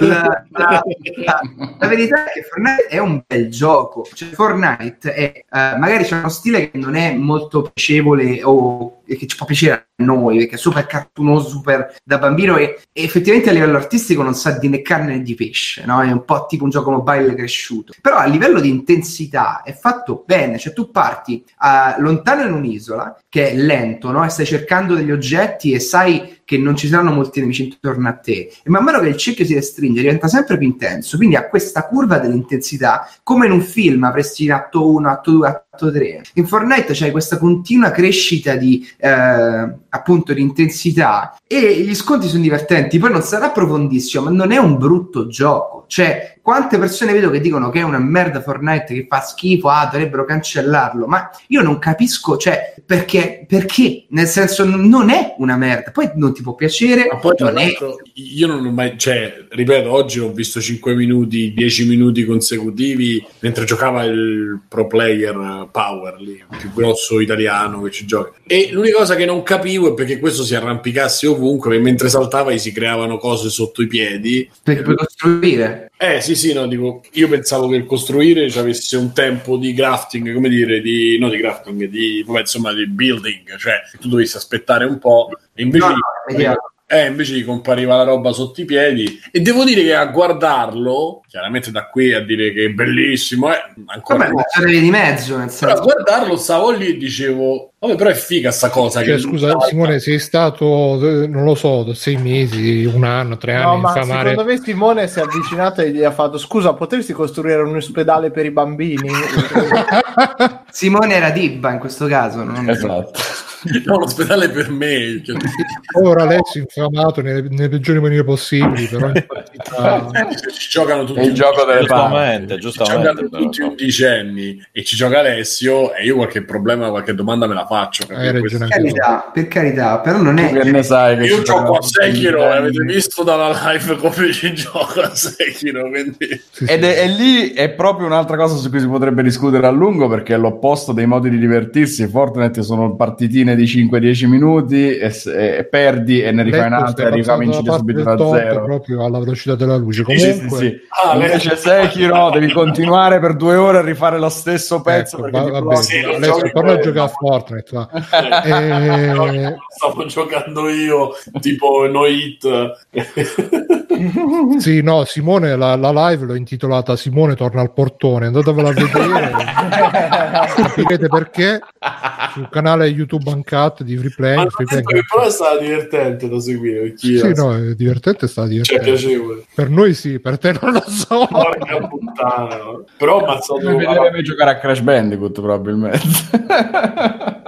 Non esageriamo. Vabbè, comunque, Mattia, eh, volevi aggiungere qualcos'altro su sto Fortnite? È un bel gioco, però fa, fa cacare, diciamo, per sintetizzarlo. Ma possiamo separare il fatto che sia divertente a giocare dal fatto che abbia delle pratiche che non siano necessariamente eticis, etichis, È vero, è vero, un po' come quando vai al McDonald's, che è buono, però l'hanno fatto i bambini africani. No?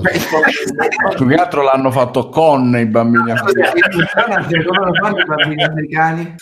Eh, come scusa? Abbiamo la carne oscura. Nella cucina ci sono i bambini africani? No, no, eh, No, sì, c'ero no, io anche nella cucina e vi assicuro di africani non ce n'erano. Va bene, ho fatto l'esempio sbagliato, scusate. Nike. E Nike anche, sì. Va bene, a proposito comunque, eh, ah, ricordiamoci che poi Alessio non di- di- disdegna Crash Royale. Alessio, ti, ti fanno questa grave accusa, che è un'altra cacata Crash Royale. cosa? Clash Royale. Non so nemmeno che è. Eh, appunto, quindi uno dei giochi più strategici in partite tra i miei, ma vabbè, va bene. Comunque, eh, se anche voi, ehm, a proposito di eh, cambi di opinione, robe, c'è un nostro ascoltatore che ci ha scritto, eh, un nostro neo ascoltatore che ci ha scritto e ha detto: Ah, eh, ho, ho- ho cominciato a, a- vi ho scoperto da poco e ho ricominciato a sentirmi le puntate, le prime puntate. Che, che- che strano vedere come siete cambiati nel tempo. E quindi lui ci farà fede. Io gli ho- già scritto, ho detto ci farà fede per vedere chi, chi ha cambiato opinione, chi, chi, Capirai, chi- chi aveva, pre- no, chi aveva previsto le cose. Io ho detto guarda, eh, vedi se, se io ho previsto qualcosa giustamente. Secondo me le ho previste tutte. Però chissà, Eh, Infatti, effettivamente le Steam Machine sono realtà ormai. beh, sì, eh, i store personalizzati, sì? ma- eh, gli store Ah, personalizzati, certo, guarda. sono personalizzati, il pad per eh, l'iPhone. C'è- adesso c'è. Eh? C'è De Benzo che scrive Alessio, ma sto fatto che rifarti la capra ci stanno mettendo due mesi Eh, stavo rispondendo e purtroppo c'è questo fatto che io lavoro quasi tutta la settimana e quindi i giorni che posso dedicare a dipingere, a spostare roba eccetera sono uno massimo Quindi due tipo questa cosa di quelli che fanno, che lavorano, poi dopo... Eh. Vedi, eh, scusa, e poi vivono nel ghetto, oh, contenti loro di stare a favela. Insieme a Jennifer Lopez. Que- questo adesso lo porterò come esempio scuola proprio. Dico, guardate ragazzi, la procrastina- guardate procrastinare cosa vi porta.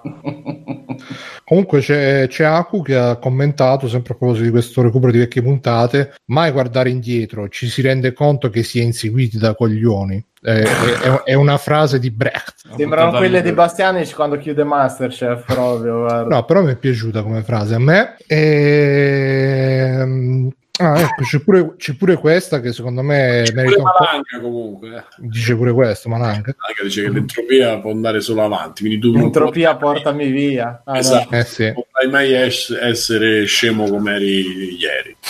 Quindi, Ciao Vito Juvara, De Benzo suggerisce... erotico. No, Vito è in chat. Sì, sì, è in chat. Vito, io mi piazzerò a casa tua perché oggi ho, ho giocato a Beat Saber. Sai, Sabre, come cazzo, tanto non mi verrà mai. eh, e niente, quindi lo avverto perché. Asmael ha commentato a me il Davide sembrava molto motivato nelle prime puntate di Free Playing dopo si è scazzato. Sì era motivato per i suoi standard abbastanza. Affanculo. E quindi niente, no volevo um, questa cosa, poi magari passiamo agli extra credit. Un ex campione di Dead or Alive è diventato ladro di professione, praticamente un, un, Giappone, un, gia- un giapponese che era pro player di Dead or Alive ha detto sì, è stato beccato che stava rubando a casa di una vecchia e ha detto sì sì, ho, ho rubato, poi cioè proprio con la sfrontatezza, eh, ho rubato anche ad altre 50-60 persone, cioè, cioè, proprio si è fatto una carriera di, di furti. Il principe Harry ha subito invocato di dover vietare Dead or Alive, ha detto. Giustamente, anche direi. No, e tra l'altro ho provato il 6, magari lo ne parlo dopo in extra che. E, e niente, diceva che col fatto che la scena competitiva di Dead or Alive eh, si è un po' esaurita negli ultimi tempi, lui non sapendo come sbarcare il lunario È, il primo pensiero che ti viene, vado a svaligiare case, effettivamente. Ma guarda, Simone, ho visto, mi, mi sono beccato dei documentari così, sai, con quelle robe che ti escono tra i correlati, home page, sui giapponesi che vivono nei caffè. È una roba allucinante, quelli che vivono negli internet caffè, nei, nei loculi, si vanno a fare la doccia magari nel bagno pubblico a fianco. E, e prima ancora il documentario. Quando, quando se la fanno? No, ma alla fine sembrava che stessero puliti. C'era anche una ragazza che abitava là, poverina, poi reso tutto.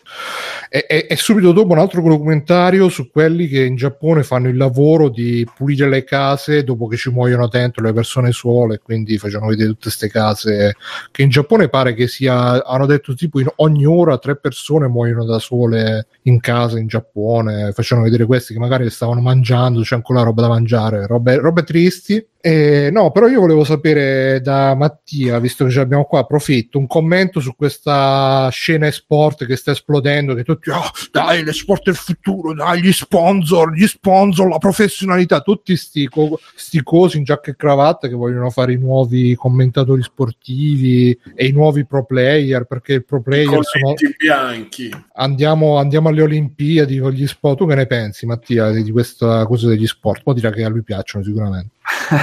In realtà sugli sport non ne so molto, perciò non ti posso dare un commento. Vabbè, a, a naso, che cosa ti danno fastidio come a me o ti No, piacciono? ma perché ti danno fastidio? Cioè, io mi ricordo avevo ascoltato una, una puntata di Free Playing in cui dicevi che ehm, ai tempi la gente organizzava i tornei perché gli piaceva, non perché fosse un, un business, e adesso c'è molto, è molto più falso. Perché arrivano le compagnie e forzano la Overwatch League, forzano. ma soprattutto, vabbè, questo è un caso eclatante, però ci sono persone che, che magari ci si buttano per farsi una carriera sia come giocatori, ma, ma magari anche come commentatori, eccetera, eccetera. Poi la software house di punto in bianco dice no, non ci rende abbastanza, ciao a tutti. Ma quello che ti posso dire è che in questo momento in Italia è partito anche un corso di sports dell'evento Horizon eh, in cui insegnano a lavorare negli sports. eh. Non, non so nemmeno se insegnano a fare i giocatori o i commentatori o cose esattamente. Immagini i commentatori. Però il problema è che non, non c'è molto mercato, no? Nel senso stai mandando una serie di ragazzini eh. Guarda, l'altro giorno ho letto su un tweet, eh, forse era il eh, Stoic Emperor, che diceva qualsiasi cosa, qualsiasi periodo economico ci sia, ne- la gente avrà sempre bisogno di imparare per fare lavori e quindi il, il lavoro che non mancherà mai sarà sempre dalla formazione.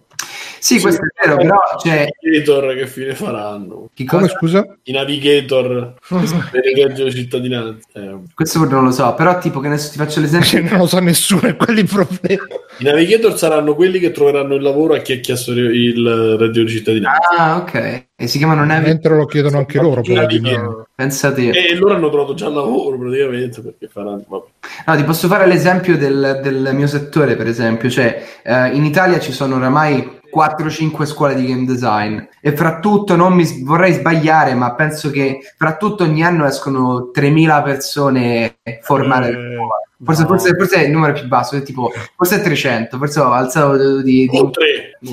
forse, forse è 3, no, no, saranno al- almeno 300 e, ehm, e ecco 300 game designer. Ora, alcune di queste scuole sono anche buone, ma fondamentalmente in Italia ci abbiamo tre studi, dove vanno? Cioè è un problema gigantesco, quindi Eh, forse... magari andranno fuori dall'Italia. Ma non molti in realtà, perché non, non c'è molta questa mentalità. Questa è una cosa, per esempio, che a me non piace molto.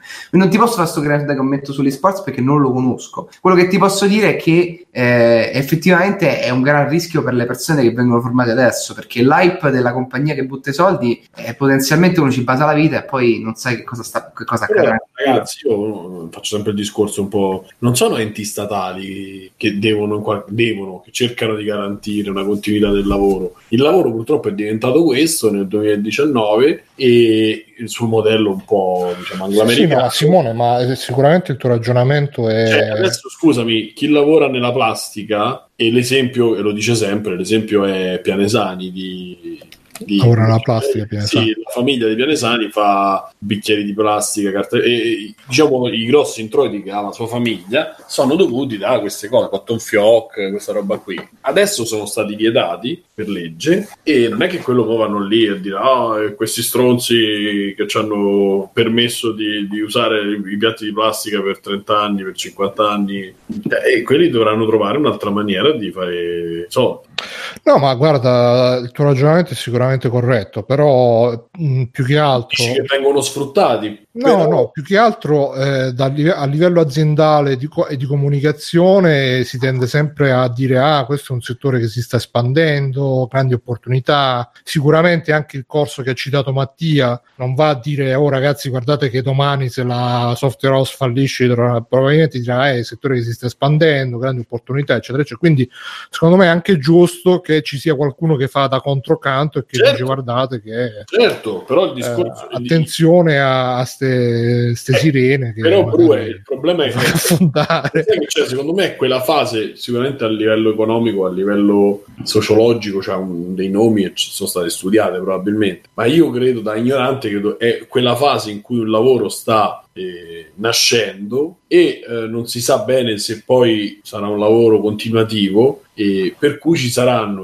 chi, chi ne esce bene e chi non ne esce soprattutto c'è anche un grosso rischio del- di tutti anche di chi ci investe sopra perché anche chi fa chi organizza gli eventi di sport chi fa tutto chi sta dietro diciamo all'organizzazione di questi eventi sicuramente rimane senza lavoro se poi non, non va non perché la software house chiude ma perché e ti devi poi muovere su un altro gioco, ti devi muovere su un'altra, su diciamo in diverse, in diverse aree. E quindi eh, è tutto un po' eh, aleatorio per ora, probabilmente. È vero pure che eh, a livello mondiale, Italia no, ma a livello mondiale è una cosa che sta crescendo tanto e che è cresciuta tanto negli ultimi anni. Tanto da arrivare, sono arrivati da noi vari documentari, ne parlo, quello che aveva visto Mirko, uno di questi, sugli sport avevi visto pure tu, non Sì. ricordo.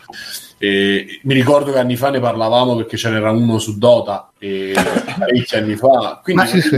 In realtà, cioè, nel senso, non c'è dubbio così è il futuro. Guarda quanti bambini guardano gli youtuber che giocano a Fortnite. Cioè, Eh, sì. eh, no, nel senso, è evidente che nel futuro eh, la generazione, una generazione scomparirà. Rimarremo una generazione di persone che principalmente giocano e sarà sempre di più. E, e- e ovviamente succederà questa cosa. La, la cosa, io non so quanto ne abbiate già parlato voi e quanti argomenti avete toccato. La cosa che è interessante è che nessuno possiede il calcio, ma qualcuno possiede Heroes of the Storm. Quindi non è che c'è, cioè, beh, c'è, c'è FIFA, però non è che uno arriva e dice d'ora in poi si fa così, oppure uno che ha il potere di, di cambiare un lavoro di migliaia di persone. Quello bisogna, su quello su cui bisogna ragionare è quando una compagnia ha il potere di creare una roba del genere in cui molte persone si formano e formano il loro lavoro e la loro educazione per lavorarci, se dobbiamo regolamentarlo o no. Forse questo è un angolo. Sai qual è il discorso, Mattia? Che nessuno poss- se che nessuno possiede il calcio, il discorso che hai fatto e il parallelo che hai fatto è giustissimo, però c'è da dire che eh, se da qui a dieci anni il calcio come sport perde appeal, tutte quelle maestranze troveranno un altro sport che prenderà probabilmente il posto del, del calcio e le stesse cose le applicheranno chiaramente in linea di massima al 70% le applicheranno al nuovo sport che si tenderà a portare in, in auge. E soprattutto poi c'è tutto un indotto, secondo me, che è quello che poi ti, port- che ti tiene su tutto, nel senso che il fatto del calcio non è solo la partita giocata, ma è la dichiarazione, la stampa intorno, eh, l'intervista, lo sponsor, cioè c'è tutto un, eh, un meccanismo intorno ormai saranno quanto, 150 anni, non lo so, un, un secondo. Eh, ma in America già lo fanno, infatti adesso ha fatto notizie che Ninja, uno dei primi Twitcher su Twitch eh, lascia Fortnite perché non gli piacciono gli ultimi aggiornamenti e passa a giocare a Sekiro così. Ah, non era su Apex Ninja, non è quello. Eh sì, prima gli hanno dato un miliardo di Io- dollari per, per giocare ad Apex, poi era tornato a giocare a Fortnite, ma è passato a Sekiro. Eh, vabbè, insomma, il discorso è che poi alla fine queste, secondo me, queste situazioni eh, intro- cioè, introducono un, un modus operandi, un, un how to che poi viene applicato ai vari giochi, perché questa cosa io penso sia abbastanza evidente che non si spegnerà il concetto di gioco, e il concetto di gioco guardato e il concetto di gioco guardato che diventa sportivo, anche perché i giochi sono, sono hanno cambiato completamente connotati grazie alle linee, grazie al multiplayer. Ormai il gioco nasce, diciamo, multiplayer e poi c'è una parte single player per giustificare l'acquisto, tanto che adesso te li danno gratuitamente perché sono solo multiplayer e i soldi sono riusciti a creare un alcuni, non tutti, però sono riusciti a creare un, eh, un indotto solo con eh, i vari accessorini. E noi ci sembrava strano quando succedeva in Team Fortress che comunque non faceva questi numeri. Da Team Fortress a oggi la cosa si è solo evoluta. Quindi se vogliamo fare un ragionamento eh, razionale cioè, ci vogliamo pensare un po' effettivamente è come dice pure un po' Mattia cioè è lo stato attuale delle cose e, e non potrà che crescere per adesso. Poi diventi e fa già numeri che io sappia fa dei grossissimi numeri nel mondo è legato ad alcuni sport è legato ad alcuni eventi chiaramente non su tutto. Quindi eh, il fatto che poi qualcuno ci vada a lucrare sopra tu, cioè, se la differenza che tu fai, Bruno, che è quella del fatto di io sto lì che mi alleno e ho la passione, eccetera, eh, ci può stare, però come al solito, cioè, o rimani su quel gioco lì e, e vedi quello che succede, oppure ti dovrai evolvere pure tu che fai quel tipo di, tipo di cosa. È come il calciatore, cioè cambi squadra. Comunque in chat ci, ci sono un po' di robe interessanti, così facciamo una rassegna. Intanto c'è Vito Iuvara che dice: Ma Simone perché ora si atteggia modella bella figa con le pose No, eh, erotiche?" scusate, sto... no, scusate, sto, sto sul divano e sto, e sto comodo. Beh, no, ma secondo me apprezza chi ci guarda. E poi dicevano bra bra bra bra bra bra. Forse il problema no? creare infrastruttura e... e poi si faceva il paragone con la Formula 1 e si diceva che però i piloti di Formula 1 hanno un sindacato, i giocatori no, e poi dicevano che i piloti di Formula 1 morivano male ogni settimana e bla bla bla. Anche i giocatori, eh. Anche i giocatori di calcio, sì, una, una- una gamba rotta ogni giorno. Per non parlare dei piloti di MotoGP. E niente, Matteo, ci, Matteo ci diamo alle sport, Matteo. Alle sport? Eh. Ma che... No, comunque il discorso è che secondo me un parallelo si potrebbe fare con il wrestling americano, che là c'è il monopolio Mm-mm. e fanno quello che cazzo vogliono. L'hai visto il video di Sì, John l'ho visto la, cosa- la scorsa settimana. Di... Tra l'altro ve lo consiglio. Che video? John Oliver di Last Week Tonight. Che spiega un po' la situazione del wrestling che, americano. che scandalo, cioè assurda. Non c'è ancora Billy Corgan che si è comprato, non mi ricordo che cazzo, di, di roba del wrestling. Comunque, se, se gli sport diventano come il wrestling, cambio idea subito. Ma magari! Dai, ma No, Che belli i che calciatori che, si pre- i calciatori che si prendono suplex oppure uno spacca il joystick nella faccia dai, Matteo, facciamola il, il- il tag team di sport tipo wrestling, tipo i Demolition. No, ma per dire che non c'è ne- nessuna regolamentazione, non c'è nessuna protezione per chi ci lavora, anche lì, insomma, è quello il paragone che volevo fare con l'e-sport. Sì, diciamo che qui eh, il paragone da quel punto di vista funziona sul resto, secondo me meno, nel senso che non c'è una lega di videogiochi o una lega o un videogioco, capito? Cioè c'è diversi, diversi Sì, ogni software house si fa la sua lega. Soprattutto c'è anche una grossa differenza culturale perché alcuni eventi sono importanti e grossi in Oriente, cose che da noi non- probabilmente non vedremo mai, e, e- e altri invece in Occidente hanno un al- tutto un altro tipo di, di- di- di- cosa, di, di appeal, di approccio. Quindi già questo differenzia tanto le cose. Eh, è chiaro che, come dicevo, essendo una roba molto nuova, probabilmente ci sarà nel giro di qualche anno anche chi sta attento a queste cose. Il primo caso che qualcuno, qualche giocatore di sport di questi grossi, gli succede qualcosa o fa qualche stronzata, qualcuno si comincerà a fare la domanda. Eh, infatti, come diceva Mirko, quando fecero quell'espansione per, per Destiny, che c'erano quelli che stavano schioppando in diretta.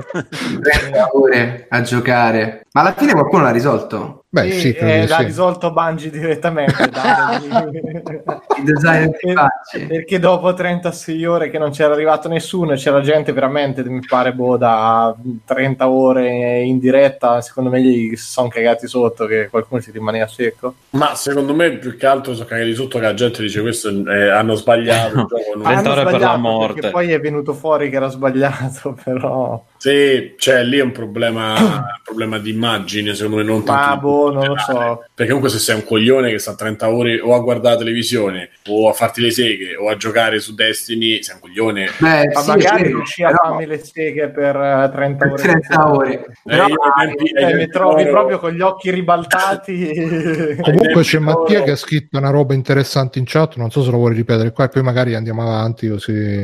Se vogliamo fare una- un attimo il discorso, mi è stato chiesto perché menzionare il fatto che eh, gli sports sono gestiti da corpa- compagnia non puoi farci nulla, che senso ha parlarne? E, e io semplicemente ho detto: guarda, se questo diventa uno sport e abbiamo persone che eh, si addestrano, studiano e vivono per giocare a un gioco e poi la compagnia decide di chiudere il gioco e può potenzialmente fermare la carriera di una persona che ha lavorato per anni su quel gioco, c'è qualcosa che non va. Da, da, da, social, co- da comunista, socialista, eh, penso che sarebbe interessante avere una federazione sports che non è posseduta dalle software house E che fai la disoccupazione? e gli dà la disoccupazione. Ah, no, non gli dà la disoccupazione, ma in realtà Il reddito di socialista, gamer comunista è quello che ti pare a te, non accetti sono- che Aspetta, sono delle cose interessanti che si possono fare, per esempio, se la federazione diventa importante e ad un certo livello, allora si potrebbe dire che per entrare nella federazione il tuo gioco deve avere dei server che io posso ostare anche se la software house fallisce. Io posso ancora giocare al primissimo Call of Duty perché posso fare un server da casa mia. Lo stesso non si può dire di Heroes of the Storm, per esempio. Nel momento in cui il gioco è giocabile, anche se la compagnia decide di smettere, allora diventa una carriera che le persone possono effettivamente intraprendere con cognizione di causa. Oppure, come dicevano anche in chat, c'è chi prende, eh, come si chiama, l'Adderall, la droga per darti i tempi di risposta più Adderall. Cioè, ad- sì, quel che è, nel Tra senso l'altro c'è il documentario su Netflix. Due che, non è male, tra l'altro. Sì, sì. Oppure, oppure fa quando... venire- cioè l'Adderall non è male perché io a me mi era venuta voglia dopo che avevo visto Molly's Game avevo letto la storia di quell'altro game designer che si era drogato tantissimo con sta roba mi era venuta voglia di provarla Vabbè, Mattia, Io. No, comunque è super dire, tutto questo è un'utopia, chiaramente. Non è che da un giorno all'altro facciamo. Però posso dirti una cosa, Mattia, probabilmente se la società si sposta e, ti lascia il server, fa come ti pare, lascia il server, non ci saranno quei, quei soldi dietro e quindi non- comunque non avrebbe lavoro perché è tutto basato sul... Non è detto, non è detto perché nel momento in cui è vero quello che dici tu, se gli sport è successo perché la società dovrebbe fallire, ma ci sono milioni di motivi per cui una società possa fallire che non hanno nulla a che vedere col successo del prodotto che sta facendo. Cioè tu non lo sai cosa può succedere e, e sarebbe interessante un mondo in cui possiamo porre delle garanzie per le persone che fanno questa cosa. Comunque è un discorso super teorico, eh, però non vedo perché non parlarne, cioè ok, è un problema. Io sono d'accordo con Mattia, magari an- anche semplicemente avere un po' più di, Le garanzie ci devono avere gli operai e i un po' problemi... più di potere. Ma vabbè, mo, le garanzie devono avere gli operai.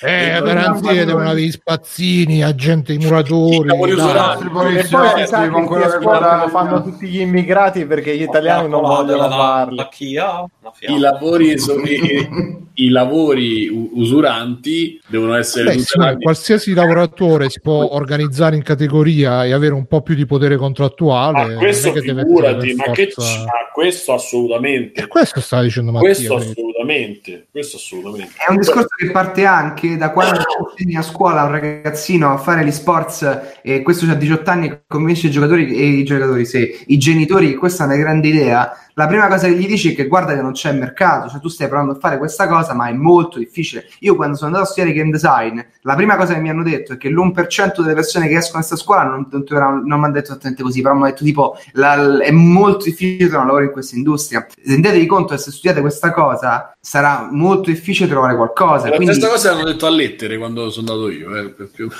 Ah, perfetto, quindi eh, eh, no, se- È però ci vero, sta, ci sta. Vabbè, comunque eh, basta, dai, andiamo avanti. Ok, va bene ragazzi, quindi niente, io passerei agli extra credits e farei pa- partire intanto ciao Corisan che c'è in chat, attenzione, grandi ritorni, e farei parlare Stefano che deve andare a prendere l'aereo, va di fretta, quindi... Devo andare adesso a prendere.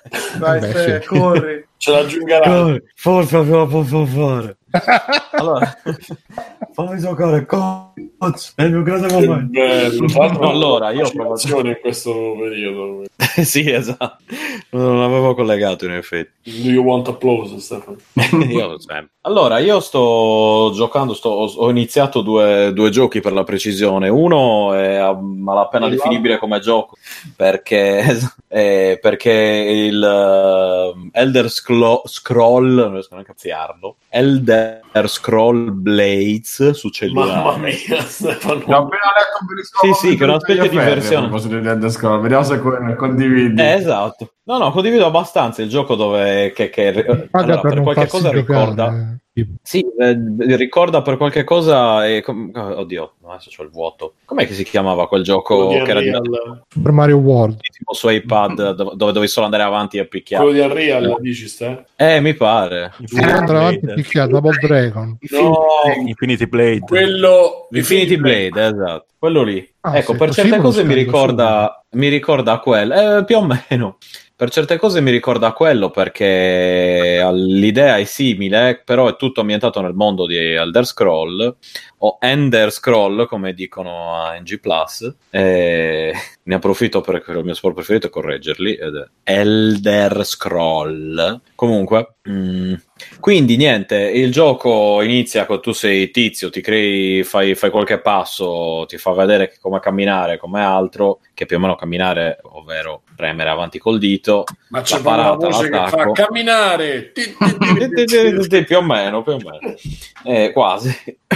E c'è, insomma, poi ti crei il personaggio tra le varie razze sino ai nordici, le ultime cose di, di Elder Scroll, e, e poi vai avanti facendo missioni dove tendenzialmente devi camminare, pestare qualcuno, camminare, pestare qualcuno, scoprire qualche scrigno segreto con eh, all'interno tutti i suoi segreti scrignosi. E, e niente, è questo più o meno il gioco. Ciuccia batteria come non so che cosa, però è uno di quei giochi lì che Quanto secondo me... eh, Quanto costa? No, è gratis, è gratis. È in, in early access su... L'ho preso su Android, su Play Store. Non so se sia disponibile già... Ah sì, no, no, è sicuramente già disponibile per, per iPhone perché me l'ha consigliato un amico che ha iPhone. Eh, vediamo così. Eh, insomma, do- do- dovrebbe, dovrebbe esserci, quindi senza problemi per tutti. Secondo me come gioco d'accesso, nel senso che ci giochi appunto poco, mettiamola così, va anche bene. Tanto sei a casa lì tranquillo, prendi, fai e poi finito lì. E invece non è uno di quei giochi lunghi, diciamo, quei giochi dove devi, dove puoi ci passi le ore in giro, poi ci ritorni, torni sul divano. Scusa, forse un po' ma è, all'inizio. è come Infinity Blade che nei combattimenti ci sono le combo, devi evitare, devi schivare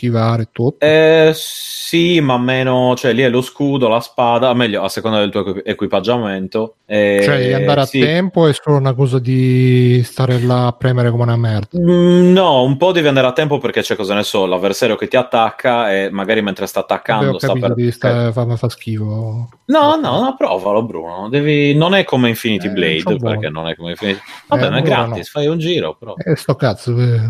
Eh, vabbè, madonna, eh, non è che Pure la merda è se poi gratis, no? non è che dentro- provalo. Sì, esatto, non lo so Bruno, come si, come si solti? Eh, No, ma grazie per, per avermi consigliato di provarlo. Figurati, almeno, bah, non lo so, dacci un'occhiata, Bruno. Fa- fa- ecco, Va fai una cosa, guardati un video del gameplay. che così palle, poi- quanto tempo per il play. Eh, allora gio- scaricalo e giocalo. Che è anche palle gratis. scaricare. Eh, no, vabbè, affanculo. Dovresti ascoltare qualcuno che te ne parla e ti dice con me, però. Ah, Esatto, voglio potresti ascoltare- farlo e poi, e poi fare l'esatto opposto di quello che ti dici. No, Però voglio proprio- ascoltare no, il mio no, doppione che mi dice Bruno l'ho provato eh, Eh, grazie. lo so, anche io vorrei il clone che fa le cose che io non ho voglia di fare, eccetera, eccetera. Infatti dicono tipo Bruno sta a fare la Sandra Mondaini Sì, Che barba, che no. Santra, eh. Santra Mondai. Ah, Quello era Santranilo. Santra la Sembra di stare con una stupenda ton. Comunque, eh, e niente, quindi giochino carino, ma niente di incredibile, davvero proprio. Cioè, Elder Scroll for Dummies. Mm. Molto molto molto for dummies. Altro gioco di cui mi ero dimenticato di dire a cui sto giocando invece ma eh, appunto lo dirò super velocissimo è, è eh, Two Point Hospital. È successore spirituale di Team Hospital nel senso che è proprio il successore cioè mh, paro paro sembra Team Hospital 2 letteralmente. È un gioco molto carino con una grafica simile malattie eh, simili sempre un po' cioè il- col, col solito umorismo eh, hanno preso. Ah, no. eh sì, più o meno. Cioè, c'è la, la cosa a testa a bulbo dove devi svitare la testa e inserire la testa vera. È una di quelle cose. Forse, forse a Simone farebbe bene giocare un po' a quel gioco. Che cosa? Giocare un po' a quel gioco. Ah, Team Hospital. Non Team, eh, Team Hospital, ma anche il Two Pines eh, Hospital, che appunto ne è il seguito, cioè, e si vede. Stessa Cosa- costruzione, stesso tutto. Cosa che stai fermo? Simone? Non sa cosa sta succedendo? Boh, no, Simone ascolta musica mentre parla. Ah, Watashi wa Stefano. Che è sta roba giapponese? Eh, poi vi dico. Eh, vabbè. Niente, allora, a parte della casa, un pezzo, che non ho, un pezzo che non ho menzionato della casa. Della casa tua, di casa, casa tua. Della casa eh, delle finestre dei, che ridono. Delle case, delle case, delle case. Dai, dai, vai. Ah, delle case. E niente, quindi un gioco semi-indie nel senso che non è davvero indie alla fine, perché è messo... Oh, ho capito che gioco è. e nel senso che la compagnia adesso, di cui non ricordo assolutamente il nome... noi. Possiamo ridere anche Si noi. chiama Love Line, ma ve l'avrei detto appena Ah, Love Live. Spoiler! Vabbè, stai, tu Allora, è che è un gioco che è uscito da Sega. Ah, Esatto, è uscito da Sega per PC eh, il 30 agosto dell'anno scorso eh, da questi Two Point Studios eh, che hanno fatto un, eh, un po' più- che erano gli ex Lionhead se vi ricordate quelli di eh sì Di Molineux. quelli di Molyneux è che già autori di Black and White Molyneux già tizio di Bullfrog già autore di una serie di giochi dentro al Bullfrog uno più bello dell'altro che poi insomma hanno fatto tutti la fine che, che sappiamo. E questi two points sono una specie di- di- di sussidiaria piccola non così eh, col- senza velleità alla Molyneux che però delivera e quindi il gioco è uscito eh, eccetera eccetera. Vabbè. distribuito da Sega tra l'altro quindi siamo, sono sempre contenti. E basta, queste cose qua belle bellissime. Eh, e poi niente, penso, spero che finalmente durante le mie ferie riesca magari a giocare qualcosina. Penso che continuerò un po' sugli strategici e cose così Eh, insomma, vediamo Ma il speriamo bene. Blade che c'è qua segnato in lì lo posso togliere, hai smesso di giocare. Uh, eh, non ho ancora finito. Boh, sì, dai. Ne, ne- intanto là. ne avete già parlato. Ne ho già parlato. Oh, no, lo tengo là, lo tengo là. Va bene, va bene. Passiamo a Mirko che ha incombenze, quindi potrebbe doversene andare prima del Allora, previsto. allora, no, vabbè, adesso fino alla mezzanotte resisto. Allora, c'ho The Dirt che ho visto che l'altra volta non ne ho parlato, c'è qualcun altro che ha visto qua in mezzo? Eh, No. Vabbè, che è il film sui Motley Crue de- di Netflix. E niente, praticamente The Dirt racconta la storia dei Motley Crue dalla loro fondazione fino a, diciamo, a uno, il solito concerto più grosso che secondo me questa cosa qui di finire qualsiasi film musicale con eh, loro che entrano e fanno il concerto è una cosa che andrebbe proprio punita con delle, festa- delle fustate nei testicoli. è un po' abusata come... Mamma mia, cioè. E il film parte a bomba perché le prime tre scene ci sono proprio questi in un turbine di robe esagerate. Quindi c'è il tizio che fa adesso wow, vi faccio vedere io cosa sta per succedere. C'è una che squirta con uno spruzzo micidiale in mezzo alla festa, esagerato. Da lì in poi il film in realtà è tremendo perché l'ho trovato proprio boh, di una noia abbastanza estrema su loro che fanno cose pazze perché sono il gruppo, quello che non c'ha proprio nulla da cioè diciamo cioè, danno sfogo a tutte le loro perversioni alle loro cose e quindi diventa veramente una sembra una puntata dei Jackass in certi- Chiedono se è un documentario o- no no no no. è stile Bohemian Rhapsody è proprio una cosa C'è il cattivo stile Marvel? No, no, no, no, non c'è nessun cattivo, infatti sono loro che vanno, fanno dei casini, la gente un po' si incazza, però fanno delle brutte canzoni nel frattempo, perché a me proprio non, non piacciono, tant'è che anche proprio nel, nel film la musica è quasi non in secondo ma anche in terzo quarto piano. E niente cioè, quindi sembra una puntata di Jackass in cui loro fanno le cazzate cose è carino un momento in cui c'è Ozzy Osbourne non il vero ma ovviamente la versione romanzata in cui gli fa vedere che in realtà loro sono delle seghe a confronto suo di tutto quello che ha fatto e niente, mh, ma sono rimasto abbastanza deluso proprio perché i primi 15 minuti non sono nemmeno male, però poi eh, boh, secondo me il problema è che il materiale umano probabilmente su cui fare questo film non è che fosse proprio incredibile, quindi niente. Invece vi parlo di The Surge, che ne aveva già parlato Oh. Bruno a suo tempo, e io allora mi ricordo che mh, ho risentito un pezzettino, mi sembra che te ti fosse piaciuto, no Bruno? Sì, sì, a me è piaciuto. No, riconosco che non è eccezionale. I boss sono tipo il muletto, la, la scala. Eh, allora. là, però Allora, eh, a me è un gioco È che figo, è piaciuto. dai. Sì, infatti a me è, pi- è piaciuto come gioco. L'ho preso come proprio mh, visto che tutti giocavano a Sekiro, io ho detto no, vabbè, gioco di Surge che costa 10 euro. E il giorno dopo Sony l'ha regalato su Plus. Vaffanculo. ti sei preso anche i DLC? Sì, o- era la versione completa con tutti i DLC. Ah, ok. E eh, devo dire che a me, nonostante tutto, è piaciuto un sacco perché parte veramente a bomba con sta cosa, sta sorpresa iniziale che il personaggio te lo trovi sulla sedia a rotelle dopo mezzo secondo. Che a me è piaciuta bene, cioè è presentato bene, è fatto in maniera interessante. Poi eh, in realtà è appunto un Dark Soul in cui ra- raccogli pezzi di rottame, meni ai robottoni e muleti, è vero che c'è sta cosa industriale proprio tanto tanto si sente. E si sente purtroppo che è una produzione castrata o comunque che ha un eh, un budget non mamma tanto. mia, tant'è che alla fine il livello è un macro livello cioè hanno 10 asset standard da film di fantascienza industriale e ci hanno fatto tutto il gioco intorno. Però a me è piaciuto primo perché il combattimento è divertentissimo cioè è proprio bello anche veloce la scelta delle armi cambia abbastanza e c'è il feeling dei, proprio dei primi Dark Soul Sì, E- poi c'è anche quella cosa delle schivate che puoi fare. che- sì, sì, ma infatti è divertente perché il ritmo dei combattimenti è interessante, è bello poi anche il sistema di mutilazione in cui tu puoi scegliere le parti da tagliare al nemico Figo. e la parte in cui c'è il fatto che questo incide anche sul farming, quindi se tu vuoi un, pezzo d'armatura ti metti a menare a tutta la gente per il- sul corpo e dopo un po' ti droppa i pezzi che servono per il corpo. Che carino come sistema d'avanzamento. E sotto sotto c'è, una be- c'è anche la trama che, beh, adesso Dio, bella, magari sto A esagerando. me è piaciuta, è piaciuta molto. Cioè, molto. C'è l'atmosfera anche che Sì, secondo me- esatto, esatto, c'ha l'atmosfera, ricorda un po' Horizon come sottotrama finale, c'ha due o tre momenti in cui ecco si esce dalla la parte quella no dei del come si chiama il, il direttivo, non so se hai visto la, cioè quelle parti dei finali che sono interessanti. Sì, sì, sì, sì. Se ho capito bene, quella dove stanno nella sala riunioni. Bravo, là. sì, sì, sì. Eh, sì. quelle sono fighe come Eh scena. beh, è bella quella parte lì, eh, a me è proprio piaciuta. E, eh, si sente la ripetitività degli ambienti che è proprio un po' frustrante a volte, soprattutto quando c'è tutto il lab centrale in cui ti muovi, che all'inizio non c'era più un cazzo, poi sblocchi scorciatoie, però ogni volta queste scorciatoie hanno un tipo d'ascensore e un tipo di condotto con le grate da rompere. a un certo punto dico, Madonna, infatti ho perso, ho visto, l'ho finito in 30 ore, ma eh, sarò stato veramente ore e ore a cercare mm, la strada per capire dove dovevi andare, perché a un certo punto non le distinguevo più, quindi le facevo 100 Eh, volte. sì. Non ho guardato niente su internet, ma ringrazio Alberto che mi ha dato una mano su Telegram, eh, infatti mi ha fatto il supporto per tutta l'avventura. E i DLC,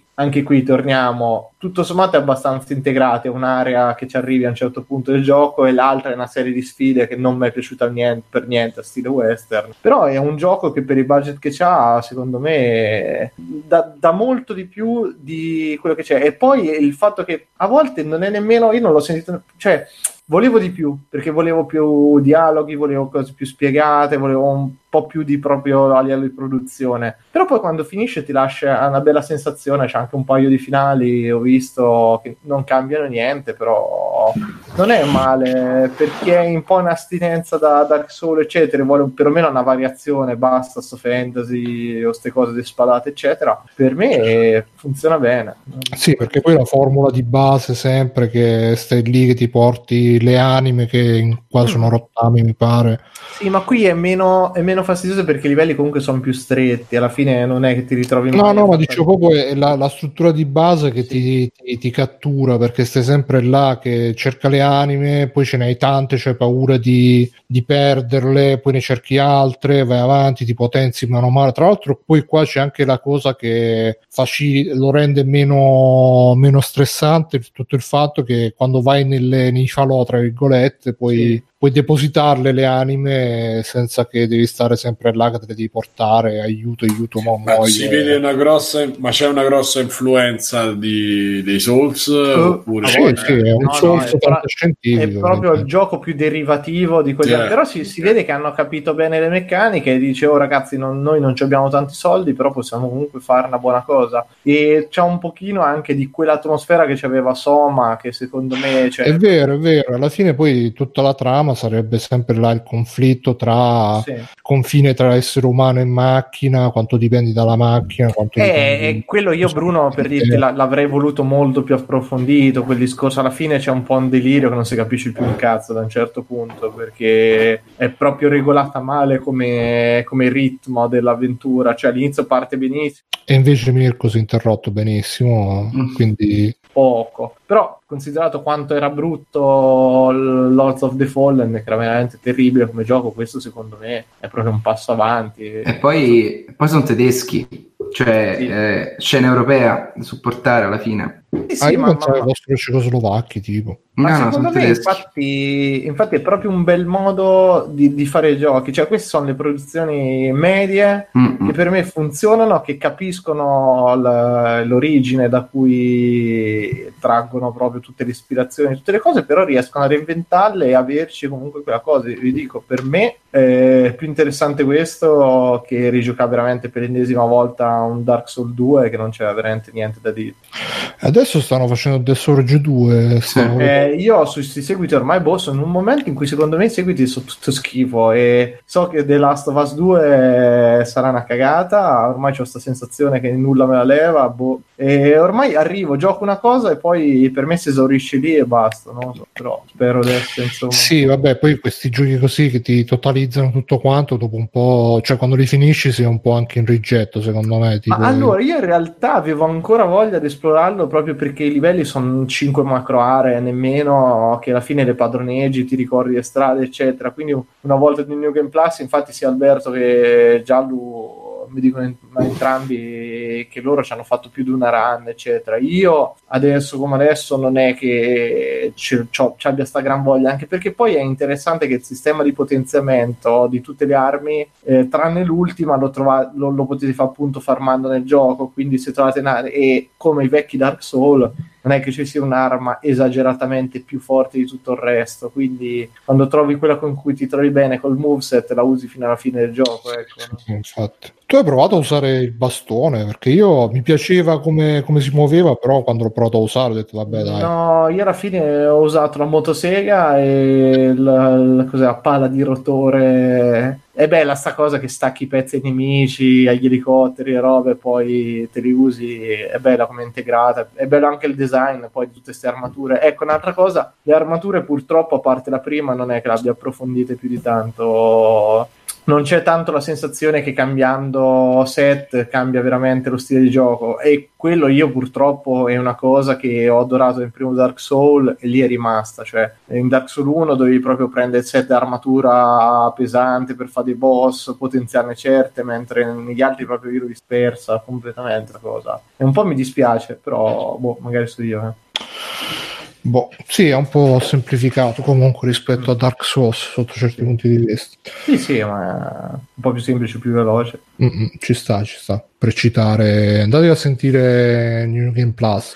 Va bene, e... pff, Mattia, ci vuoi fare tu qualche extra credits? Va bene, dai, una cosa veloce veloce. Ehm, allora, due cose che sono relative a una cosa che ho sentito nell'episodio precedente, mi sembra. Il, ehm, uno dei vostri invitati ha citato la, la causa che una anziana signora fece a McDonald's perché gli era cascato il caffè addosso ed era caldo e quindi fece causa a McDonald's perché non gli avevano detto che il caffè era caldo. In realtà quella causa è stata una causa eh, sensata perché il caffè che McDonald's gli diede era a una temperatura elevatissima e cosa non, non sarebbe dovuta succedere e quando gli è cascato addosso ha caduto delle ustioni non mi ricordo se di terzo grado ma una cosa che un caffè non dovrebbe poter fare. Quindi, quella causa in realtà è stata strumentalizzata da McDonald's per mostrare e inventare questa narrativa che le cause in America sono tutte fasulle. Così facendo cosa succede? succede che ogni volta che qualcuno fa una causa gli viene detto ma dai ma come tutte quelle case fasulle che fanno in America? C'è un documentario molto bello che si chiama Hot Coffee su questa faccenda che consiglio a- anche al, al- al- per carità sicuramente l'ospite di Free ne saprà più di me in maniera legale però Per me su Hot questo- Coffee però era tutta un'altra È cosa. la, è la mod. a- di- anche infatti quando, quando ho visto il documentario pensavo fosse un'altra roba però ehm, l'ho Io visto oramai Hot coffee. mm. L'ho visto oramai eh, anni fa, infatti se non mi sbaglio è del 2000 2011, sì. Mm, mi, mi piacque molto e mi fece rendere conto di quanto molte delle narrative che diciamo, tipo ma, ma dai, in America fanno causa per tutto, sono in realtà narrative che sono state create dalle compagnie per, per, eh, diminuire il potere della persona singola. Quindi, cosa scusa Bruno? No, dicevo che stronzi questi qua. Eh no, assurdo. Infatti in questo commentario mi ricordo mi aprì gli occhi. L'ho visto anni fa, però lo menziono in risposta a quella cosa. Un'altra cosa è che io voglio, voglio consigliarvi uno dei miei giochi preferiti di sempre e adesso Mirko secondo me eh, impazzisce perché è Tales from the Borderlands di Telltale.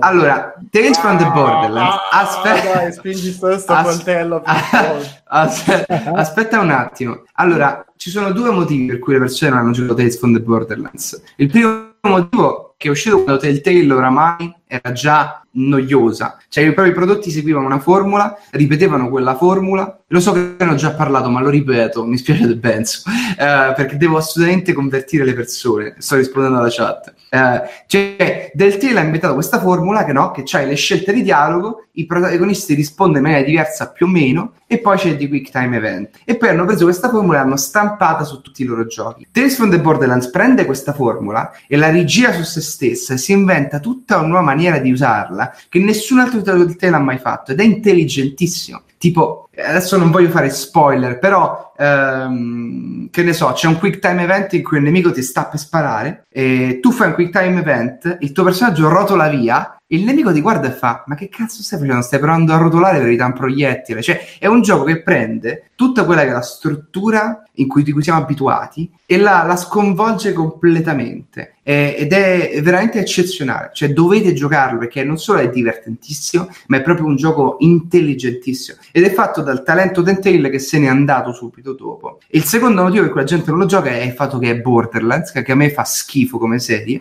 ma in questo gioco funziona. Tra l'altro ho Per- visto il trailer, scusami, ho visto il trailer del 3. Comunque Ma- sono quant'è? 20 minuti che parlate non sono riuscito a fare una partita a questo gioco. Mamma Complimenti. mia, mamma. E ho visto il trailer del 3 e i, i trailer li sanno fare, però veramente- Ma anche i giochi, dai, dai. Tipo due giorni, che devi prendere due giorni di ferie per guardartelo tutto. Il trailer. Madonna, mi Sì, è talmente veloce quel trailer, c'ha una quantità di roba dentro allucinante. Vabbè, Vabbè, comunque, dicevo che dovete giocare a Tales from the Borderlands. È, è stato sul PlayStation Plus, quindi secondo me ce l'avete pure. È- è ah, facciamo così, Mirko, se giochi Tales from the Borderlands e non ti piace, ti faccio un bonifico di 50 euro, perché Eh, ma non è mi possibile. no, cazzo, non l'ho scaricato, non l'ho scaricato, guarda, mi sa... non È l'hai neanche veramente- sbloccato. E anche tu, Simone, ti piacerà da Sì, morire. sì, vabbè, c'ha vabbè. dei personaggi, Ragazzi, c'ha dei ragazzi, personaggi. Se, se 100 persone commentano questo post... eh, Io mi Ma fido. Mirko, guarda, guarda, veramente No, no, arrivo a casa tua ti costringo a giocarlo perché è veramente, ha dei personaggi scritti benissimo. È l'unico gioco veramente comico che ho visto che funziona. Guarda, da come ne parli mi, mi manda molto vibrazioni alla Guardiani Paolo, della Paolo, Galassia. Il gioco del più Che problemi c'hai con i Guardiani della Galassia? No, Eh. nessun problema. Guardiani, ma il film o il gioco? Eh no, e Perché c'è Guardiani un della gioco Galassia... Sì, c'è Il anche il gioco Telltale. È il gioco Sì, Telltale. Sì, sì. È brutto, brutto, brutto. Cioè, proprio quello. Se uno vuole fare il designer, in ascolto vuole imparare a fare il game designer, si gioca Guardiani della Galassia del Tale e Tales from the Borderlands e li compara. Perché Guardiani della Galassia è loro che usano una struttura pari pari. Tales from the Borderlands ti prende in giro il gioco, vo- c'è, c'è delle, delle cose, però non ve le posso dire perché è spoiler. Ma giocate. È, è molto meta e Borderlands è un, un universo che per quanto possa non piacere è un universo in cui i protagonisti sono sempre meta e quindi ha consentito agli scrittori del Tale di fare delle robe proprio cioè mh, io per me è uno dei, dei- dei giochi nella mia top 10 in generale. Così, no, no, sì sì Io assolutamente. Stavo a pensare che Tales from Coloscopia cioè, non, quasi più, ha più appeal di questo. guarda in- io ti consiglio di provare almeno il primo episodio e poi dopo vedi te Eh, prima. Sì, infatti, vedo Ah, sono che- anche più episodi. Sono 5 Eh, episodi del. Tale e mm, sì, ehm, provate il primo perché secondo me vi prende subito ed è, ed è veramente un gran gioco. La seco- chiudo, chiudo i miei Stargates con un gioco per cellulare, un gioco che ho mostrato a Simone e me l'ha, me l'ha, mm, tipo non, non ha speso un secondo a guardarlo, sono rimasto molto offeso. Si chiama Cytus 2, è un gioco, un rhythm game, te lo mandai su Messenger, che invece di, nei soliti rhythm game abbiamo la, la barra su cui arrivano le note. Situs. Situs 2, la barra su cui arrivano le note in fondo, tipo immagina. Guitar Hero ha questo scenario in cui le note stanno scendendo verso il basso Nessun E- risultato mi dice. però. e con la Y, C, Y, Eh, C, Ah, quando le note raggiungono la barra in basso devi premere la nota giusta, no? Eh, ora su cellulare molti giochi hanno copiato l'impostazione Hero, ma l'impostazione di Guitar Hero aveva senso per una chitarra. Su un cellulare hai praticamente una gran parte dello schermo che è sprecato così. Su Si- Cytus 2 la barra sotto si muove in alto e in basso di continuo. Quindi tu hai pulsanti che devi tappare su tutto lo schermo, hai anche pulsanti che devi per esempio premere e portare con te, pulsanti che devi tenere premuto e genera tutta una serie di situazioni che è proprio un rhythm game nuovo, come, come almeno per me, esatto, come feeling. ehm, rispetto a quelli che ho giocato fino adesso. Su mobile secondo me è quello che funziona meglio di tutti. Ho provato eh, Voids, ho provato eh, Tap Tap Mania, come si chiama, ho provato un casino di roba e, e- e nessuno funziona come Cytus 2 per me. Quindi se vi piacciono i rhythm game ve lo consiglio. L'unico problema è che ha un- è abbastanza costoso. Eh, sì, è abbastanza 2,29 costoso. euro. Eh, per però-? Per 2 euro, per 2 euro hai tipo 40-50 canzoni, ma ogni pack di canzoni sono 10 euro. Ah, Però le canzoni che hai per 2 euro sono comunque abbastanza. Ma e che genere di canzoni ci sono, Mattia? Allora, il genere principale è, è IDM giapponese pesante, Eh, però c'è anche gli Iron Maiden per i metallari non ci sono gli Iron Maiden, però c'è musica metal e c'è musica classica. La- il gioco è- ha, ha questa cosa diversa di Team Game, che è un gioco che è basato su una storia, e in questa storia ci sono vari musicisti che compongono canzoni, e questi musicisti hanno il loro stile. Quindi quando tu giochi una canzone, una di flashback del Vietnam. rispe- rispetto a cosa? Cioè, che cos'è che le mie esperienze con i miei coinquilini musicisti che componevano canzoni. Ah, ok. Vabbè, comunque eh, Situs è con la C, quindi CYTUS 2. eh, Bruno, pers- ma anche ora di superarlo sto trama, però, eh, a 40 Eh, anni. lo porterò dai. nella tomba. Fatto schifo sull'epitaffio. Eh, Mannaggia i Beatles. Musicisti! Se cercate un rhythm game per me Signori! è, è il migliore che su mobile. Boh, Anche perché io pensavo di averne trovato uno, e- ma per adesso sto, sto- sto facendo parlare delle, delle piccole giapponesi. non c'è, e- quella cosa non c'è, questa cosa di parlare. No, la cosa frattempo insopportabile. C- C'è De Benzo che in chat praticamente è diventata la nemesi di Mattia che dice uno, ah Mattia ce ne stanno un sacco di giochi come questo, come questo Situs, l'unica cosa è che costano assai e poi dice Simone lascia perdere Mattia e prenditi Xonic su Switch, Super Beat Xonic. A sto punto dico pure meglio Simone lascia perdere Mattia De Benzo e prenditi come cazzo si chiama quel gioco porca puttana Ma del Russia Blitz. a parte quello no quello Mattia quello dell'insetto che Ah, è Tam- Tamper. Tamper bravo prendi Tamper è molto Tamper bello, però Tamper è violento, cioè lo giochi troppo ti ha il PTSD, mentre è bello è bello bom bom bom bom stai là eh, È bello eh, il, ritmo. PTSD. Va bene e c'hai altro Mattia? e posso chiudere così, volendo. posso chiudere così? Ecco, è partita. Adesso Simone può giocare dopo solo mezz'ora. Senti che bella musica. La la la la la la la la. Ecco, sai tu più elettronico. No, tutte, tutte donnine giapponesi. Vabbè, Simone, Vabbè, facci un extra credits in diretta di questo. Eh, ma questo Love Line, vi- vi spiego anche la... Oggi ero lì, a- appunto a Romix, mi... mentre ero in quel momento, momento cringe, ma cringe per me, perché eh, comincio a sentire di questi suoni, questi che state sentendo adesso più o meno, mi giro e c'era una ragazza, una ragazzina, cioè nel senso non era una bambina, però non era manco trentenne, un adolescente, non lo so, una maschera perché era con il cosplay, e c'aveva questo schermo che faceva luci, suoni e robe a tempo con le musiche giapponesi. Io ho detto, cazzo, è, è bellissimo, è roba, è roba- Perché io cerco, anch'io cerco dei rhythm game, diciamo, su tele... In verità cerco dei rhythm game nella vita, eh, infatti poi ho provato, la- eh, come cazzo si chiama? Simone, ma Eh, tu te lo sei visto? Oh, porca puttana, non mi vengono tutti i nomi. Quella serie inglese con Simon Pegg, uh, Spaced, te lo sei visto? Non so di cosa stai parlando. Eh, veditelo perché c'è un personaggio che pure lui cerca i rhythm game nella Sì, vita. sì. Ok. PlayStation 1. E, e praticamente, e praticamente mi accosto, però siccome la differenza di età c'è, ho detto, se, io ho chiesto, senti, ma che stai giocando? E lei, "Oh, dai!" con la maschera, faceva, "Oh, dai!" come, "Oh, dai!" Love Live? Mi fa, sì, sì, Love Live, anzi, sì, sì, Love Live. Vabbè, grazie. Gli ho detto, ma c'è anche su, perché c'aveva un telefono di merda, quindi Android.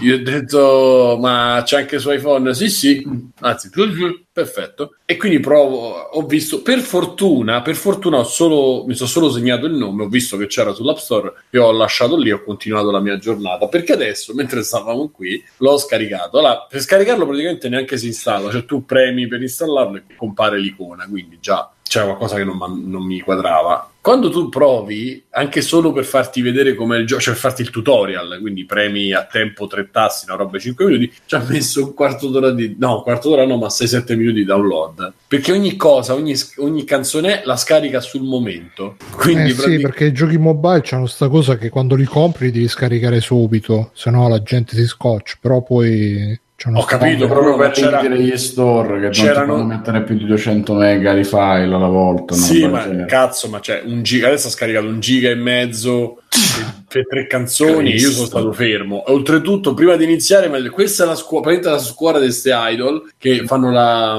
Cioè, la, la- stanno a scuola, ci sono tutti i pezzi parlati. "Ah, ma si cade, eh, ante che-" Stanno lì un Eh, quarto quindi è d'ora. la scuola tipo come quelle dei documentari che le seviziano. No, no, le scuole giapponesi classiche, e poi dopo loro fanno l'ora Sì, di musica, no. provano e poi vanno a fare i tour, le cose, ho capito.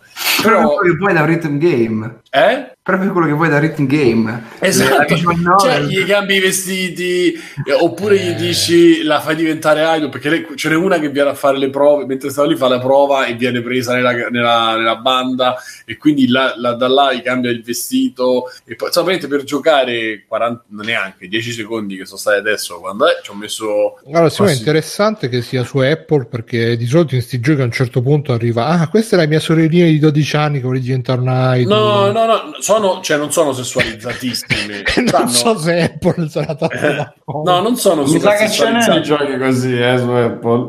Però sì, me l'avevano consigliato un altro, me l'avevano consigliato un altro su Free Playing proprio di un picchiaduro, eh, che è tutto così, giapponese, tutti ammiccanti. Però la cosa assurda anche è proprio come i giapponesi stanno avanti. Se- cioè tu apri il gioco, inizia, ci stanno i vari Eula, e gli Eula sono dei, dei Word messi dentro. Cioè non è che c'è la grafica del gioco con dentro, che ne so, la finestrella. No, c'è proprio, ti si apre un, un tovaglia così con tutta la scritta fatta veramente in Word... eh, quinto livello proprio, cioè primo livello, e pre- premi ok e vai avanti, quindi ti chiude il Word, poi ti mette in mezzo tutta roba, cioè non si- già non si capisce più un cazzo, però. Eh, allora, eh, Hexagrid ne faccio due veloci. Allora, ho provato questo cazzo di Beat Saber e mi si è aperta la testa, cioè una roba... Io quando so- mi sono avvicinato a- al tizio che faceva provare, io ho detto, senti, ma eh, vomito subito, vomito dopo, come funziona? Tra l'altro mi ha fatto un po' amicizia, penso mi rispettasse, non lo so perché abbiamo un po' parlato.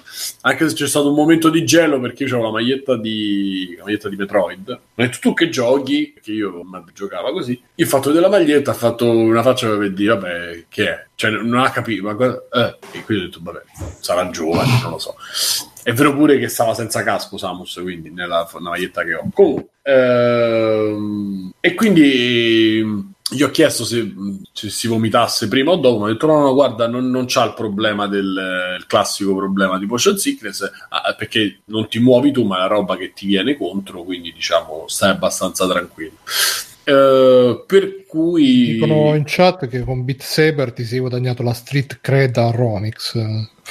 Sì, esatto. E, per cui niente, vabbè, mi ha fatto fare la prima parte di tutorial e poi ho fatto, io ho detto, se ti faceva qualcosa da Punk, ma sì, sì, c'è Underbet, però è hard, e fa- mi frega un cazzo, fammela provare, fammela provare. E quindi mi sono messo lì, e infatti effettivamente è una custom, quindi non è una di quelle originali, è un po' più tosta. Allora, il gioco fondamentalmente è questo, c'è il vibe in testa e poi c'è i due eh, manubri, che sono due, diciamo, su due spade.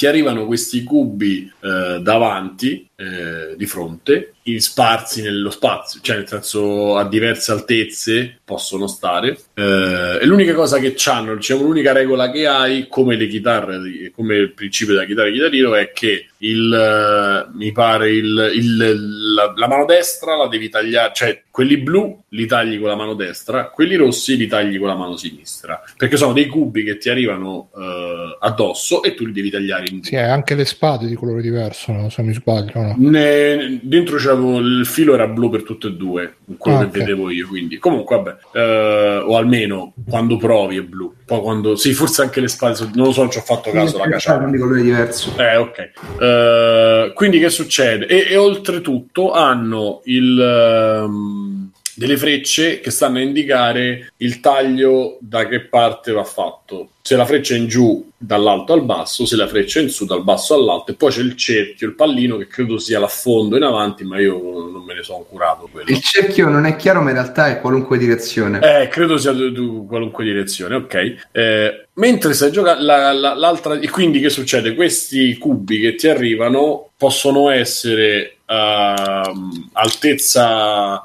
spalle, in basso o in alto, quindi su diciamo orientativamente in sei direzioni, quindi alto, destra-sinistra, laterale, eh, altezza spalle, destra-sinistra e in basso, destra-sinistra, più o meno è così. Nel tutorial c'erano un po' le paraculate che, ce- che- che i cubi arrivavano al contrario e poi si mettevano dritti, quindi tu il verso lo capivi quasi all'ultimo. Eh, quando ho fatto la custom queste finezze non, non ce n'erano tante. Ehm, se, quando vai un po' a, a giocare le cose un po' più difficili, oltre a questo ci sono dei muri virtuali che ti arrivano addosso e che tu devi schivare fisicamente. Quindi tu oltre a, oppure in alto in basso, quindi alcuni, alcuni tratti devi piegarti sulle ginocchia e continuare eh, verso il basso oppure verso l'alto, non credo perché non- eh, per saltare ancora non, non mi è arrivato niente, cioè non mi è arrivato un muro per un muretto basso, quindi non lo so, però non credo. Eh, il principio è quello del rhythm game, quindi ti arriva la nota e tu la devi tagliare. Però è,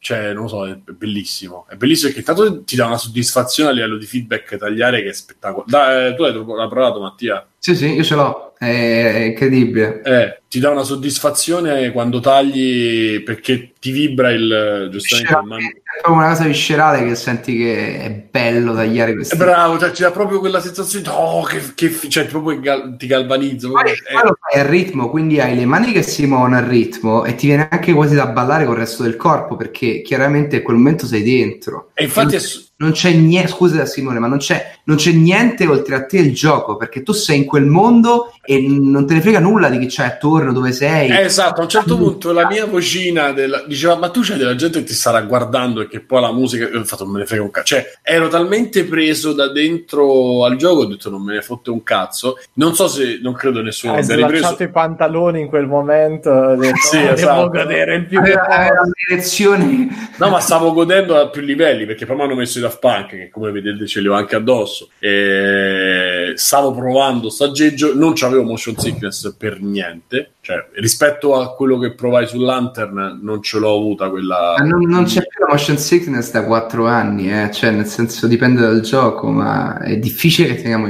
motion sickness adesso con la room space. Ma infatti, più che motion sickness, forse ho sbagliato. Eh, più che motion sickness era diarrea. Era diarrea. No, non ci ho avuto. Io anche quando provai la prima volta non ho mai avuto nausea. Mi dava proprio un, un Ah, senso. no, ma ci sta, è proprio un senso di fastidio che c'è qualcosa Sì. di sbagliato. Sì, sì, ti, Eh, ti ma- prendi- Ma Scusa, non ti volevo interrompere, ma eh, Lantern immagino tu l'hai proprio seduto. Eh, la room space ha, ha i fari attorno che ti consentono di muoverti, quindi ogni movimento della tua testa è, è perfettamente eh, eh, ripetuto nel mondo digitale. Ed è molto difficile ottenere motion sickness in quel modo. Cioè, Eh, succede ancora, ma così come ci sono persone che giocano agli FPS e hanno motion sickness, esatto. c'è una percentuale di persone che purtroppo non potranno mai farlo, ma non è colpa del E VR. ogni tanto arrivava lui e faceva fai un passo indietro perché probabilmente stava andando fuori perché me, l'ho preso. E poi ti solo la compare, gente che stava là a vedere. ti compare la griglia a un certo punto e credo che sia quando vai troppo in avanti. Non Sì, so. sì, sì, sì. ti compare la griglia e ti dice "Oh, stai, stai calmo che stai facendo E- però quello che dice cioè la cosa principale è intanto se ti piacciono i return game che ti devono piacere i return game ma la cosa principale è la, che la cosa che mi stava su, che mi sta sul cazzo della, della realtà virtuale eh, è, è proprio essere dentro cioè ero completamente dentro quello che stavo facendo e- ed ero assorbito da quello che arrivava Mhm. eh, e poi c'era questa sensazione, infatti hanno preso quello, la sensazione del taglio legata alla vibrazione è, è come quando scoppi i cosi del pluriball, è come Mhm. quando rompi il guscio di un uovo, cioè è esattamente quella sensazione. L'appagamento fisico. È incredibile, è Quando incredibile. ti schiacci un punteggio. Beh, è, è come la situazione di, di correre in Mirror's Edge, solo che siccome lo stai facendo con le tue mani in maniera naturale è ancora più forte. È quello, è quello Eh. perché poi a un certo punto quando impa- la cosa fighissima è quando comincia a imparare, perché poi a un certo punto ci stavano due cubi, c'era il cubo blu e il cubo rosso vicini, quindi dovevi fare di questo, no? Cioè con due su un lato e poi sull'altro, cioè diventa una coreografia. Sì, sì, stai, stai danzando. Esatto, stai danzando, ma non stai danzando come danzi capito, in discoteca, che so, che, che ti senti pure un po' imbarazzato. Lì stai proprio perché c'hai un obiettivo Mm. e quindi ti restituisce questa cosa ed è stupenda sulla musica. Se la fai sulla musica che ti piace, è stupenda. Perché lì c'erano delle robe che ho detto, senti, ma veramente devo su sta canzone. Ma non sono brutte le canzoni di base, dai. no, no, però. Comunque, la- guarda, è, proprio quello che dà il VR. Cioè, mo- molti si chiedono qu- qual è il valore aggiunto del VR, no? Cioè, sì, c'ho l'immersione in più, eh, c'ho il fatto, però, conti fatti, cosa cambia? Cambia il fatto che eh, in un videogioco eh, io ho il controller che è una cosa limitata, cioè l'input del controller mi consente di avere due assi sugli stick e poi dei pulsanti. L'input col Vive mi consente di prendere un movimento su tre assi di una mano, incluso il posizionamento delle dita. Questo cosa vuol dire? Vuol dire che se io volessi fare, per esempio, il movimento naturale di una mano in un videogioco controllato da un controller, sarebbe una roba mh, difficilissima da fare, cioè Octodad. Octodad è cercare di muovere un tentacolo con un controller. È vero, una cosa eh, awkward, cioè avere una roba che non, è, non ha un bel feeling. Il VR ti consente di introdurre un grado di complessità all'IMT, cioè un grado di complessità a quello che il gioco sta leggendo, cioè ruoto la mano di 30 gradi e poi sposto di sinistra questa spada, che non potresti mai fare con un controller generale e questo ti consente di dare quel feeling che sta dicendo Simone. E io, non, scusa se mi intrometto nel tuo extra credits, ma No, no. eh, consiglio, siccome adesso finalmente hai visto la verità, ti consiglio di giocare a Super Hot per VR, che è una roba ma allucinante perché ti vedi il proiettile di fronte e siccome il tempo si muove solo quando ti muovi, tu tipo, ti, tipo Neo ti pieghi e lo vedi passare e poi prendi uno shotgun in volo, al volo e spari al nemico ed è una roba fenomenale. E poi... ehm, e poi coso, il eh, budget cuts, che è un gioco in stealth tipo Splinter Cell ma in VR. Quindi ci sono dei robot che stanno controllando questa base e tu ti nascondi effettivamente mettendoti dietro una copertura, lanciando cose per distrarli e quando ti cercano senti che sei proprio lì, è una roba allucinante. Sì, penso dipende dal controllo non dalla VR, ma te voglio vedere a giocare col PlayStation Move di fronte a uno schermo. Cioè, la, la, la, l'aggiunta di, una, di un asset dimensionale all'input funziona molto bene con l'essere in un mondo veramente tridimensionale grazie al casco. Non è che solo se c'hai col PlayStation Move il gioco diventa così interessante, è un mix delle due cose. Guarda, io allora Rispondo sempre alla mia continuare- Nemesis Benzo. per continuare, io non so da qua in poi, cioè nel senso, io se mi metti appunto a provare, forse Super 8 mi interessa, nel senso, non so se è una cosa che a me piacerebbe, perché poi devo vedere come, come restituiscono poi il, fi- cioè com'è il feedback chiaramente del gioco, cosa restituisce, no? Però in questo caso effettivamente mi è piaciuto perché, perché mi piace la musica, perché, mi pi- cioè, perché sono legato in qualche maniera, sono attratto da quella cosa. Già quando era uscito mi incuriosiva, però ho detto magari col casco, visto delle esperienze, ho detto non lo so. Tanto che ero un- su quello ero un po' diciamo agitato, agitato, no? Però ho detto se mi dà fastidio me lo tolgo subito perché c'è con Lantern era difficilissimo, proprio era una cosa brutta. Invece, ma non per Lantern, per- per- nel senso per il casco, E- ma era anche Oculus, era un'altra cosa, non lo so. Questo è il più recente, non quello della GDC, ma quello appena prima da quello che mi stava dicendo. È anche un, devo dire che in testa non lo senti, devo dire che non è pesante, non è... Certo, c'hai quell'ambaradan che comunque c'hai il, la telega- il sensore sopra, le, i cosi addosso, insomma, eh, è ancora ingombrante.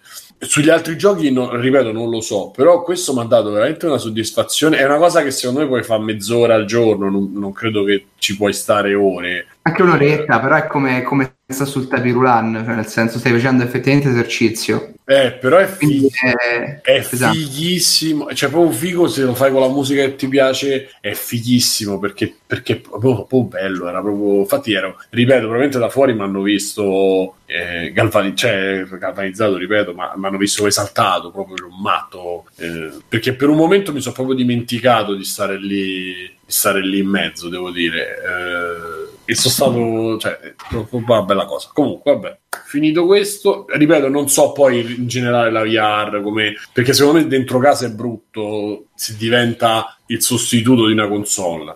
Cioè, se tu ce l'hai dici faccio due ore un, eh, un gioco così, eh, ok, cioè mi immagino pure che ne so, un The Witness, cioè lo vedo per esperienze più riflessive o non legate all'azione immediata. Ma perché ogni cosa che esce deve essere il sostituto della cosa che c'era prima? No, no, no, no, no, no, sto dicendo, non me lo vedo che io sto due ore eh, quando faccio una sessione di gioco, che posso essere due, tre, quattro ore, eh, una cosa come Sekiro o come Resident Evil giocata oh, tutto il tempo del gioco col casco. Onestamente, non, poi magari tra tre mesi. Stiamo parlando anche di un casco che pesa una cifra, del fatto che c'è il cavo, cioè nel momento in cui il casco è molto più comodo, lo prendi, te lo metti sei dentro e magari legge pure le tue mani, non hai bisogno di controllo, non lo so, questa è una Sì, appunto, non lo so, aumentando magari poi eh, la tecnologia, forse questi limiti verranno poi un attimo eh, superati e quindi sarà, sarà buono, però insomma, e ancora non sono riuscito a usarlo per il migliore utilizzo che è il porno, mi dispiace, però insomma, quando ce l'ho a casa magari se mai ce l'avrò. Ehm, oggi pomeriggio non sapevo che guardare, volevo, qual- volevo guardarmi qualcosa su, da- su Netflix che, e mi sono visto Flavors of Youth Ah, ho visto anch'io. e che è dagli lo studio di Your Name, ma non c'entra niente. Eh, È un il- film, un anime? È un anime, sì, sì, è un anime che sta su, su Netflix. Non so, chiaramente non so un cazzo, credo sia cinese, però. Oh, Boh. Certo, eh, allora vediamo che ci dice qui. Ah, dal 4 agosto su Netflix, mazza. Sì, sì, l'ho visto, sono stato. Ah, l'ho visto, l'ho visto proprio oggi. Non so, vabbè, non so se è un prodotto cinese, perché comunque è ambientato in Cina, non è C'è coproduzione tra studio cinese e studio giapponese. Eh, infatti c'è quel miscuglio dove si sono fatti da soli il... Ma tanto sono tutti, cioè, sono tutti gialli, cioè hanno fatto quella, quel miscuglio un po' di, di cose, perché comunque c'è dentro c'è cultura giapponese, però ambientata in Cina, però insomma, vabbè. No, mi sa che è tutto ambientato in Cina, me lo ricordo, lo vedi. No, è ambientato in Cina, però a vederlo certe cose sono molto... Cioè, in Cina io non so se ci stanno i spaghetti di riso con, la, con il ramen, tipo, poi magari ci stanno, fatti così, come lo vedi fatto in Giappone. Però, insomma, eh, sono tre storie. ehm, non ne avete già parlato voi? No, No, Ah, ok. Sono tre episodi. eh, uno più brutto dell'altro. Eh, allora, sono tre episodi di, di- di, appunto di passa- dei ricordi della giovinezza, pass- ehm, Flavors of Youth. Io ho pensato che fossero legati al mangiare, anche perché il primo episodio è legato al, al Mm. cibo. Invece, poi il secondo e il terzo col cibo non c'entrano niente. Eh. E mm, Perché aspetta, il Che primo hanno il tu- il secondo è quello nella moda, il terzo non manco è quello delle cassette che è più bello. Secondo me è molto bello quello. Boh, Hai visto quello delle cassettine della cassetta audio dell'architetto? Ah, Vabbè. sì, sì, è vero, è l'unico decente. Che è molto, cioè molto, è bello. Ehm, sono appunto queste tre storie eh, che tutte sono legate, cioè tutte, cioè la- la- la- il filo conduttore è il passato in qualche maniera e i ricordi del passato. Nel primo episodio ehm, un ragazzino ormai grande ricorda di quanto la sua vita e secondo me l'idea è carina però è realizzato male di quanto sia legata la sua vita e i suoi ricordi agli spaghetti, a quello che è il ramen, no? Da piccolo lui stava in un piccolo paese dove c'era sto ristorantino che si dice fosse gestito da un cuoco eh, dell'impero, del, insomma, di un cuoco di alta classe, di alta caratura, e che faceva questi spaghetti e, e tra l'altro lui ci faceva colazione, insomma, tutte le mattine colazione così, mi sembra esagerato, Mm. però bello, era- spaghetto a colazione. e praticamente lui ha- racconta tutta la sua vita da quando è piccolo a quando poi cresce eh, fino, a- a- fino a- al momento in cui racconta la storia diciamo al presente legato ai spaghetti, è un'idea molto carina secondo me. Eh, quindi lui racconta da piccolo quando se li mangiava con la nonna e la mattina e c'era sto ristorantino molto rustico questi che facevano gli spaghetti fatti tutti a casa a mano eccetera e- ed erano molto buoni. Poi eh, sto ristorante ha chiuso quindi trauma della vita e, e- e per, esatto, e lui è andato in una scuola lontano da quel paese dove c'era un altro ristorante e dove lui mangiava questi spaghetti e, e guardava una ragazza che passava che lui piaceva e, e poi chiude pure quest'altro ristorante. Eh, dopodiché insomma, fino al giorno di oggi lui va in una catena e si prende gli spaghetti là e fa il paragone fino a che poi non torna in quel paese eh, mangia questi spaghetti lo stesso e vede la stessa ragazza che però è cresciuta. Quindi c'è questo sempre andare avanti e indietro e non vi sto a dire il finale insomma niente di che. E, e finisce così. La seconda riguarda la storia di una modella ci- cinese che- la cosa che mi è diciamo piaciuta di questa, di questa è che lei dice subito io non ho talenti non sono, sono uno schifo di persona fondamentalmente dice l'unica cosa che mi ha salvato è che sono molto alta e molto bella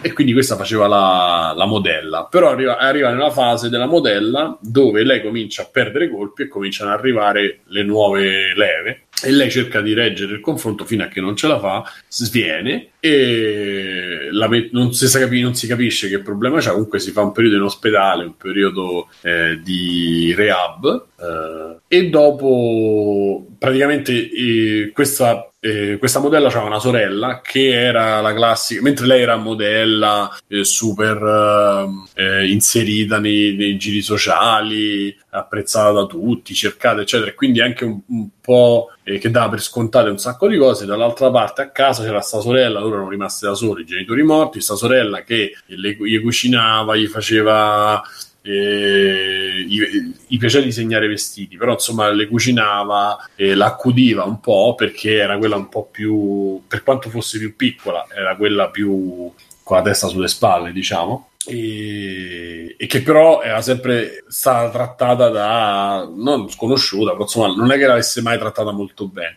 Lei con questa malattia riscopre diciamo il legame con la sorella e e poi succede qualcosa. E l'ultima invece, che è quella un po' più bella, parla di questo architetto, ormai architetto abbastanza affermato, che mentre fa un trasloco da una casa all'altra rinviene una cassetta, un'audiocassetta, eh, che quanto pare era molto importante, che poi dà il titolo anche al, al corto, che è molto importante. In questa audiocassetta c'era la voce di una ragazza. Che succede? Praticamente lui, mentre corre, torna a casa per sentire questa audiocassetta perché non aveva stereo con le cassette, eh, eh, stereo, beh, insomma, lettore di cassette, mettiamo così, registratore, eh, si ricorda di quando in quella stessa città, che era la sua città, eh, lui era piccolo, dieci anni prima, lui e la sua compagnia, nel senso lui, un altro ragazzo e questa ragazza, andavano in giro e sentivano musica e, e andavano a scuola, facevano i compiti, insomma, facevano la vita che fa- si fa in quel periodo, insomma, 14 anni, 16 anni, così. Uh, a un certo punto parte eh, un, un, rapporto tra, quest, tra, tra, questi due ragazzetti, la, la, ragazza e lui, di corrispondenza tramite cassette audio, cioè si facevano dei messaggi audio, poi la, portava la cassetta all'altro uno e quello rispondeva e viceversa, eccetera, eccetera. Trova sta cassetta e si ricorda che lui sta cassetta, cioè viene fuori quando trova sta cassetta perché sta con il suo amico, uno dei tre, quindi i due maschi, il ragazzo dice guarda questa cassetta che io ti ho dato non era da parte mia ma era da parte della ragazza che lui non ha più rivisto. E, e lui si accendono eh, si, si, si, accendono gli occhi un attimo e dice cazzo la devo sentire questa cassetta. E su questa cassetta ci sono delle cose. Ma non vi sto a dire perché poi eh, perde tutto. E, quindi diciamo che dei tre questo è il più, secondo me il più interessante, ma è anche il più bello, è il più vicino forse anche a, a, alla roba la Your Name, cioè a quelle cose lì. Uh, però l'ho trovato molto, l'ho trovato fatto molto bene, l'ho trovato... Eh, delicato, l'ho trovato, cioè dei tre è quello riuscito meglio. Anche questa idea delle cassette uh, molto carina, poi strizza un po' l'occhio a quelli un po' più grandi perché insomma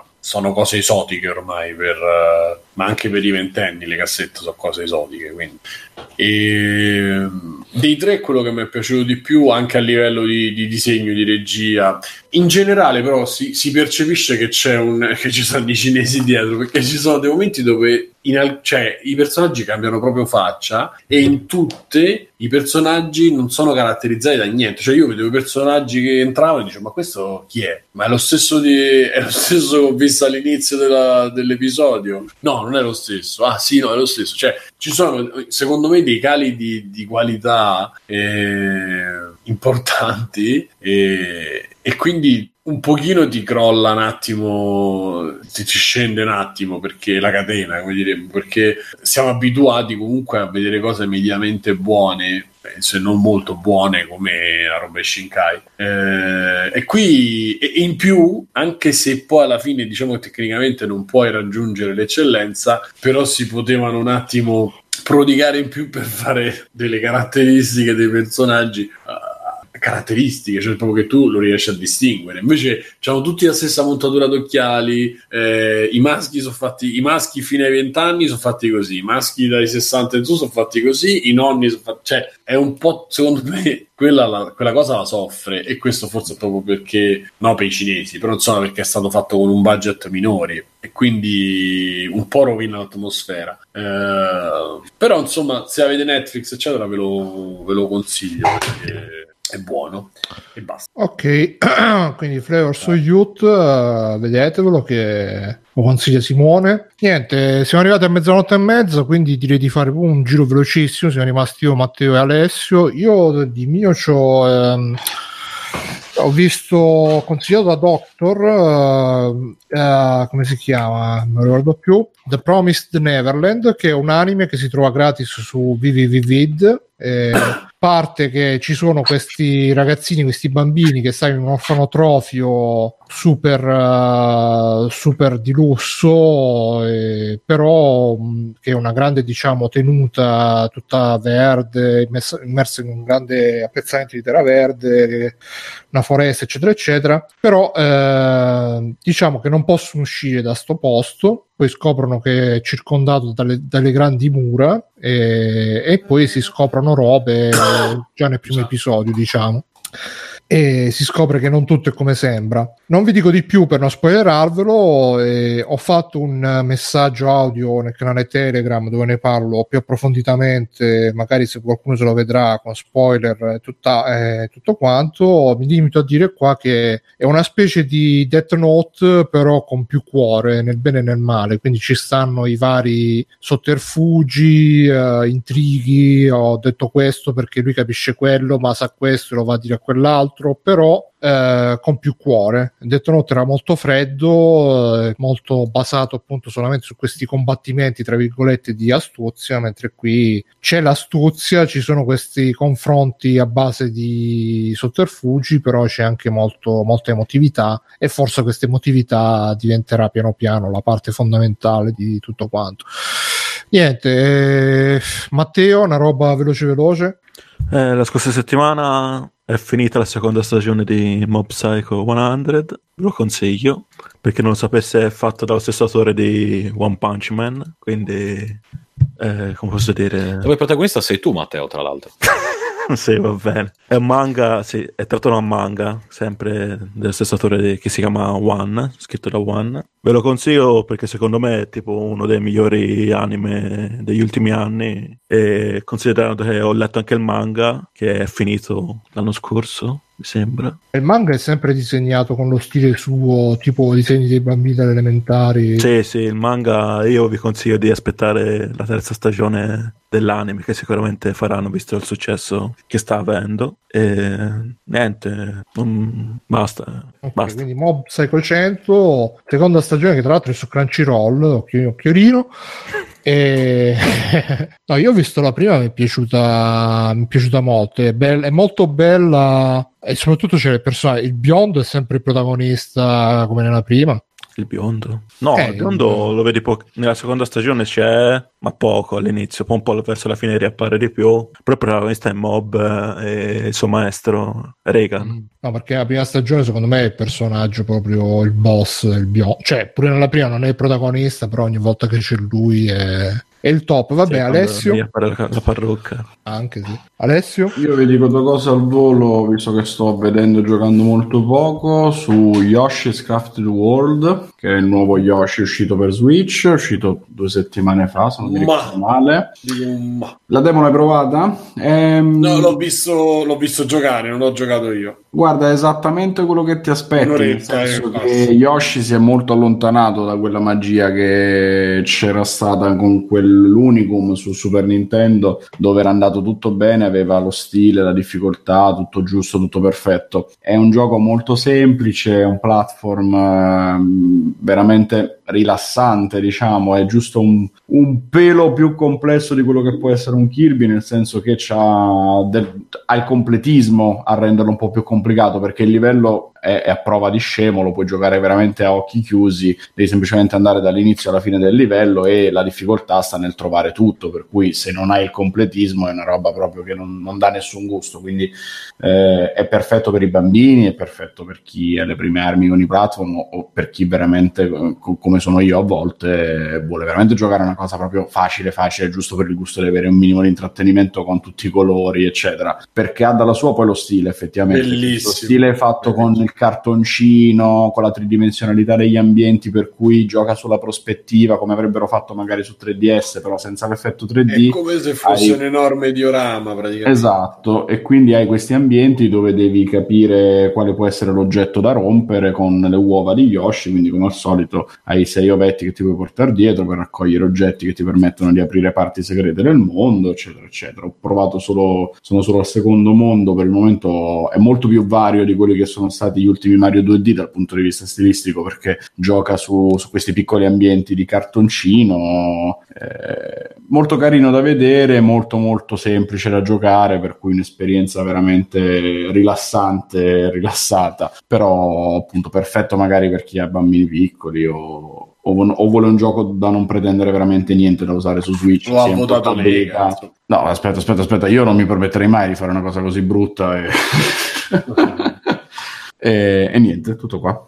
Va bene, in chat dicono Yoshi's Island è più difficile di Mario World, praticamente il Mario più difficile di sempre. Per fortuna questo non è Yoshi's Island. Eh, eh, Yoshi's Island sì, era, era un'altra cosa. Mm, È stato forse un prodotto felice di anni boh, più Di anni migliori. Doctor, Doctor dice quello su Wii U era sia stiloso che una giusta sfida, quello di Lana. Oddio, io lo ricordo molto palloso anche quello la- lanoso, infatti mi sembra che non l'avevo manco mai finito addirittura. Vabbè, allora- Potrei aver fatto un peccato terribile, però Perdonami. Benvenuto Va- nel club.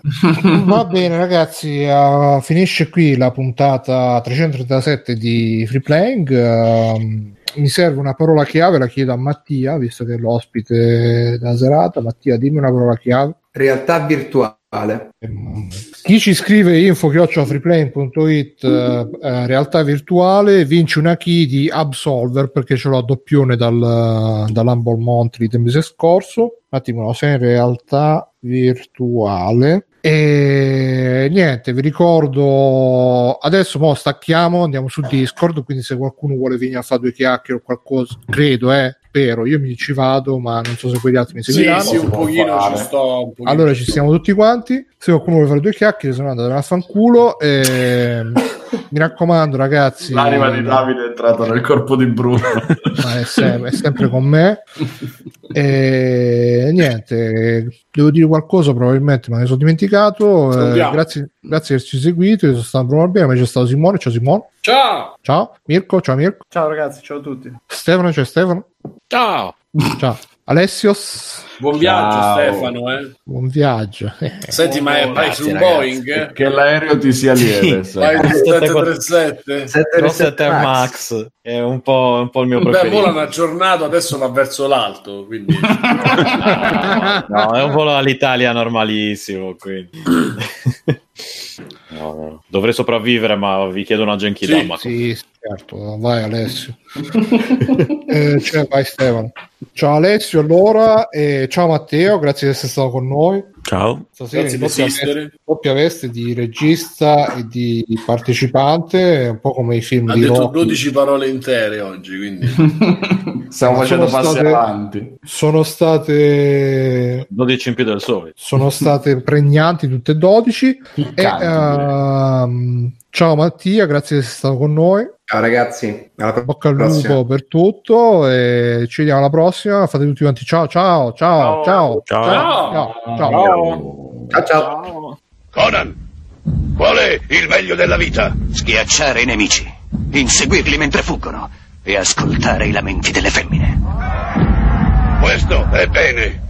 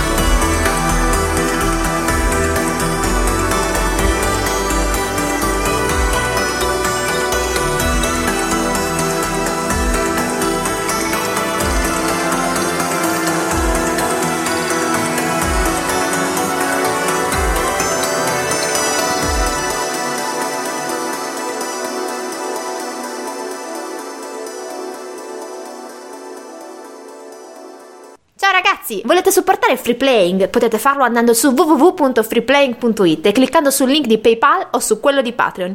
In più, Free Playing è anche affiliato a Amazon e riceve una piccola commissione sugli acquisti fatti tramite il banner Amazon presente sul sito. Ciao!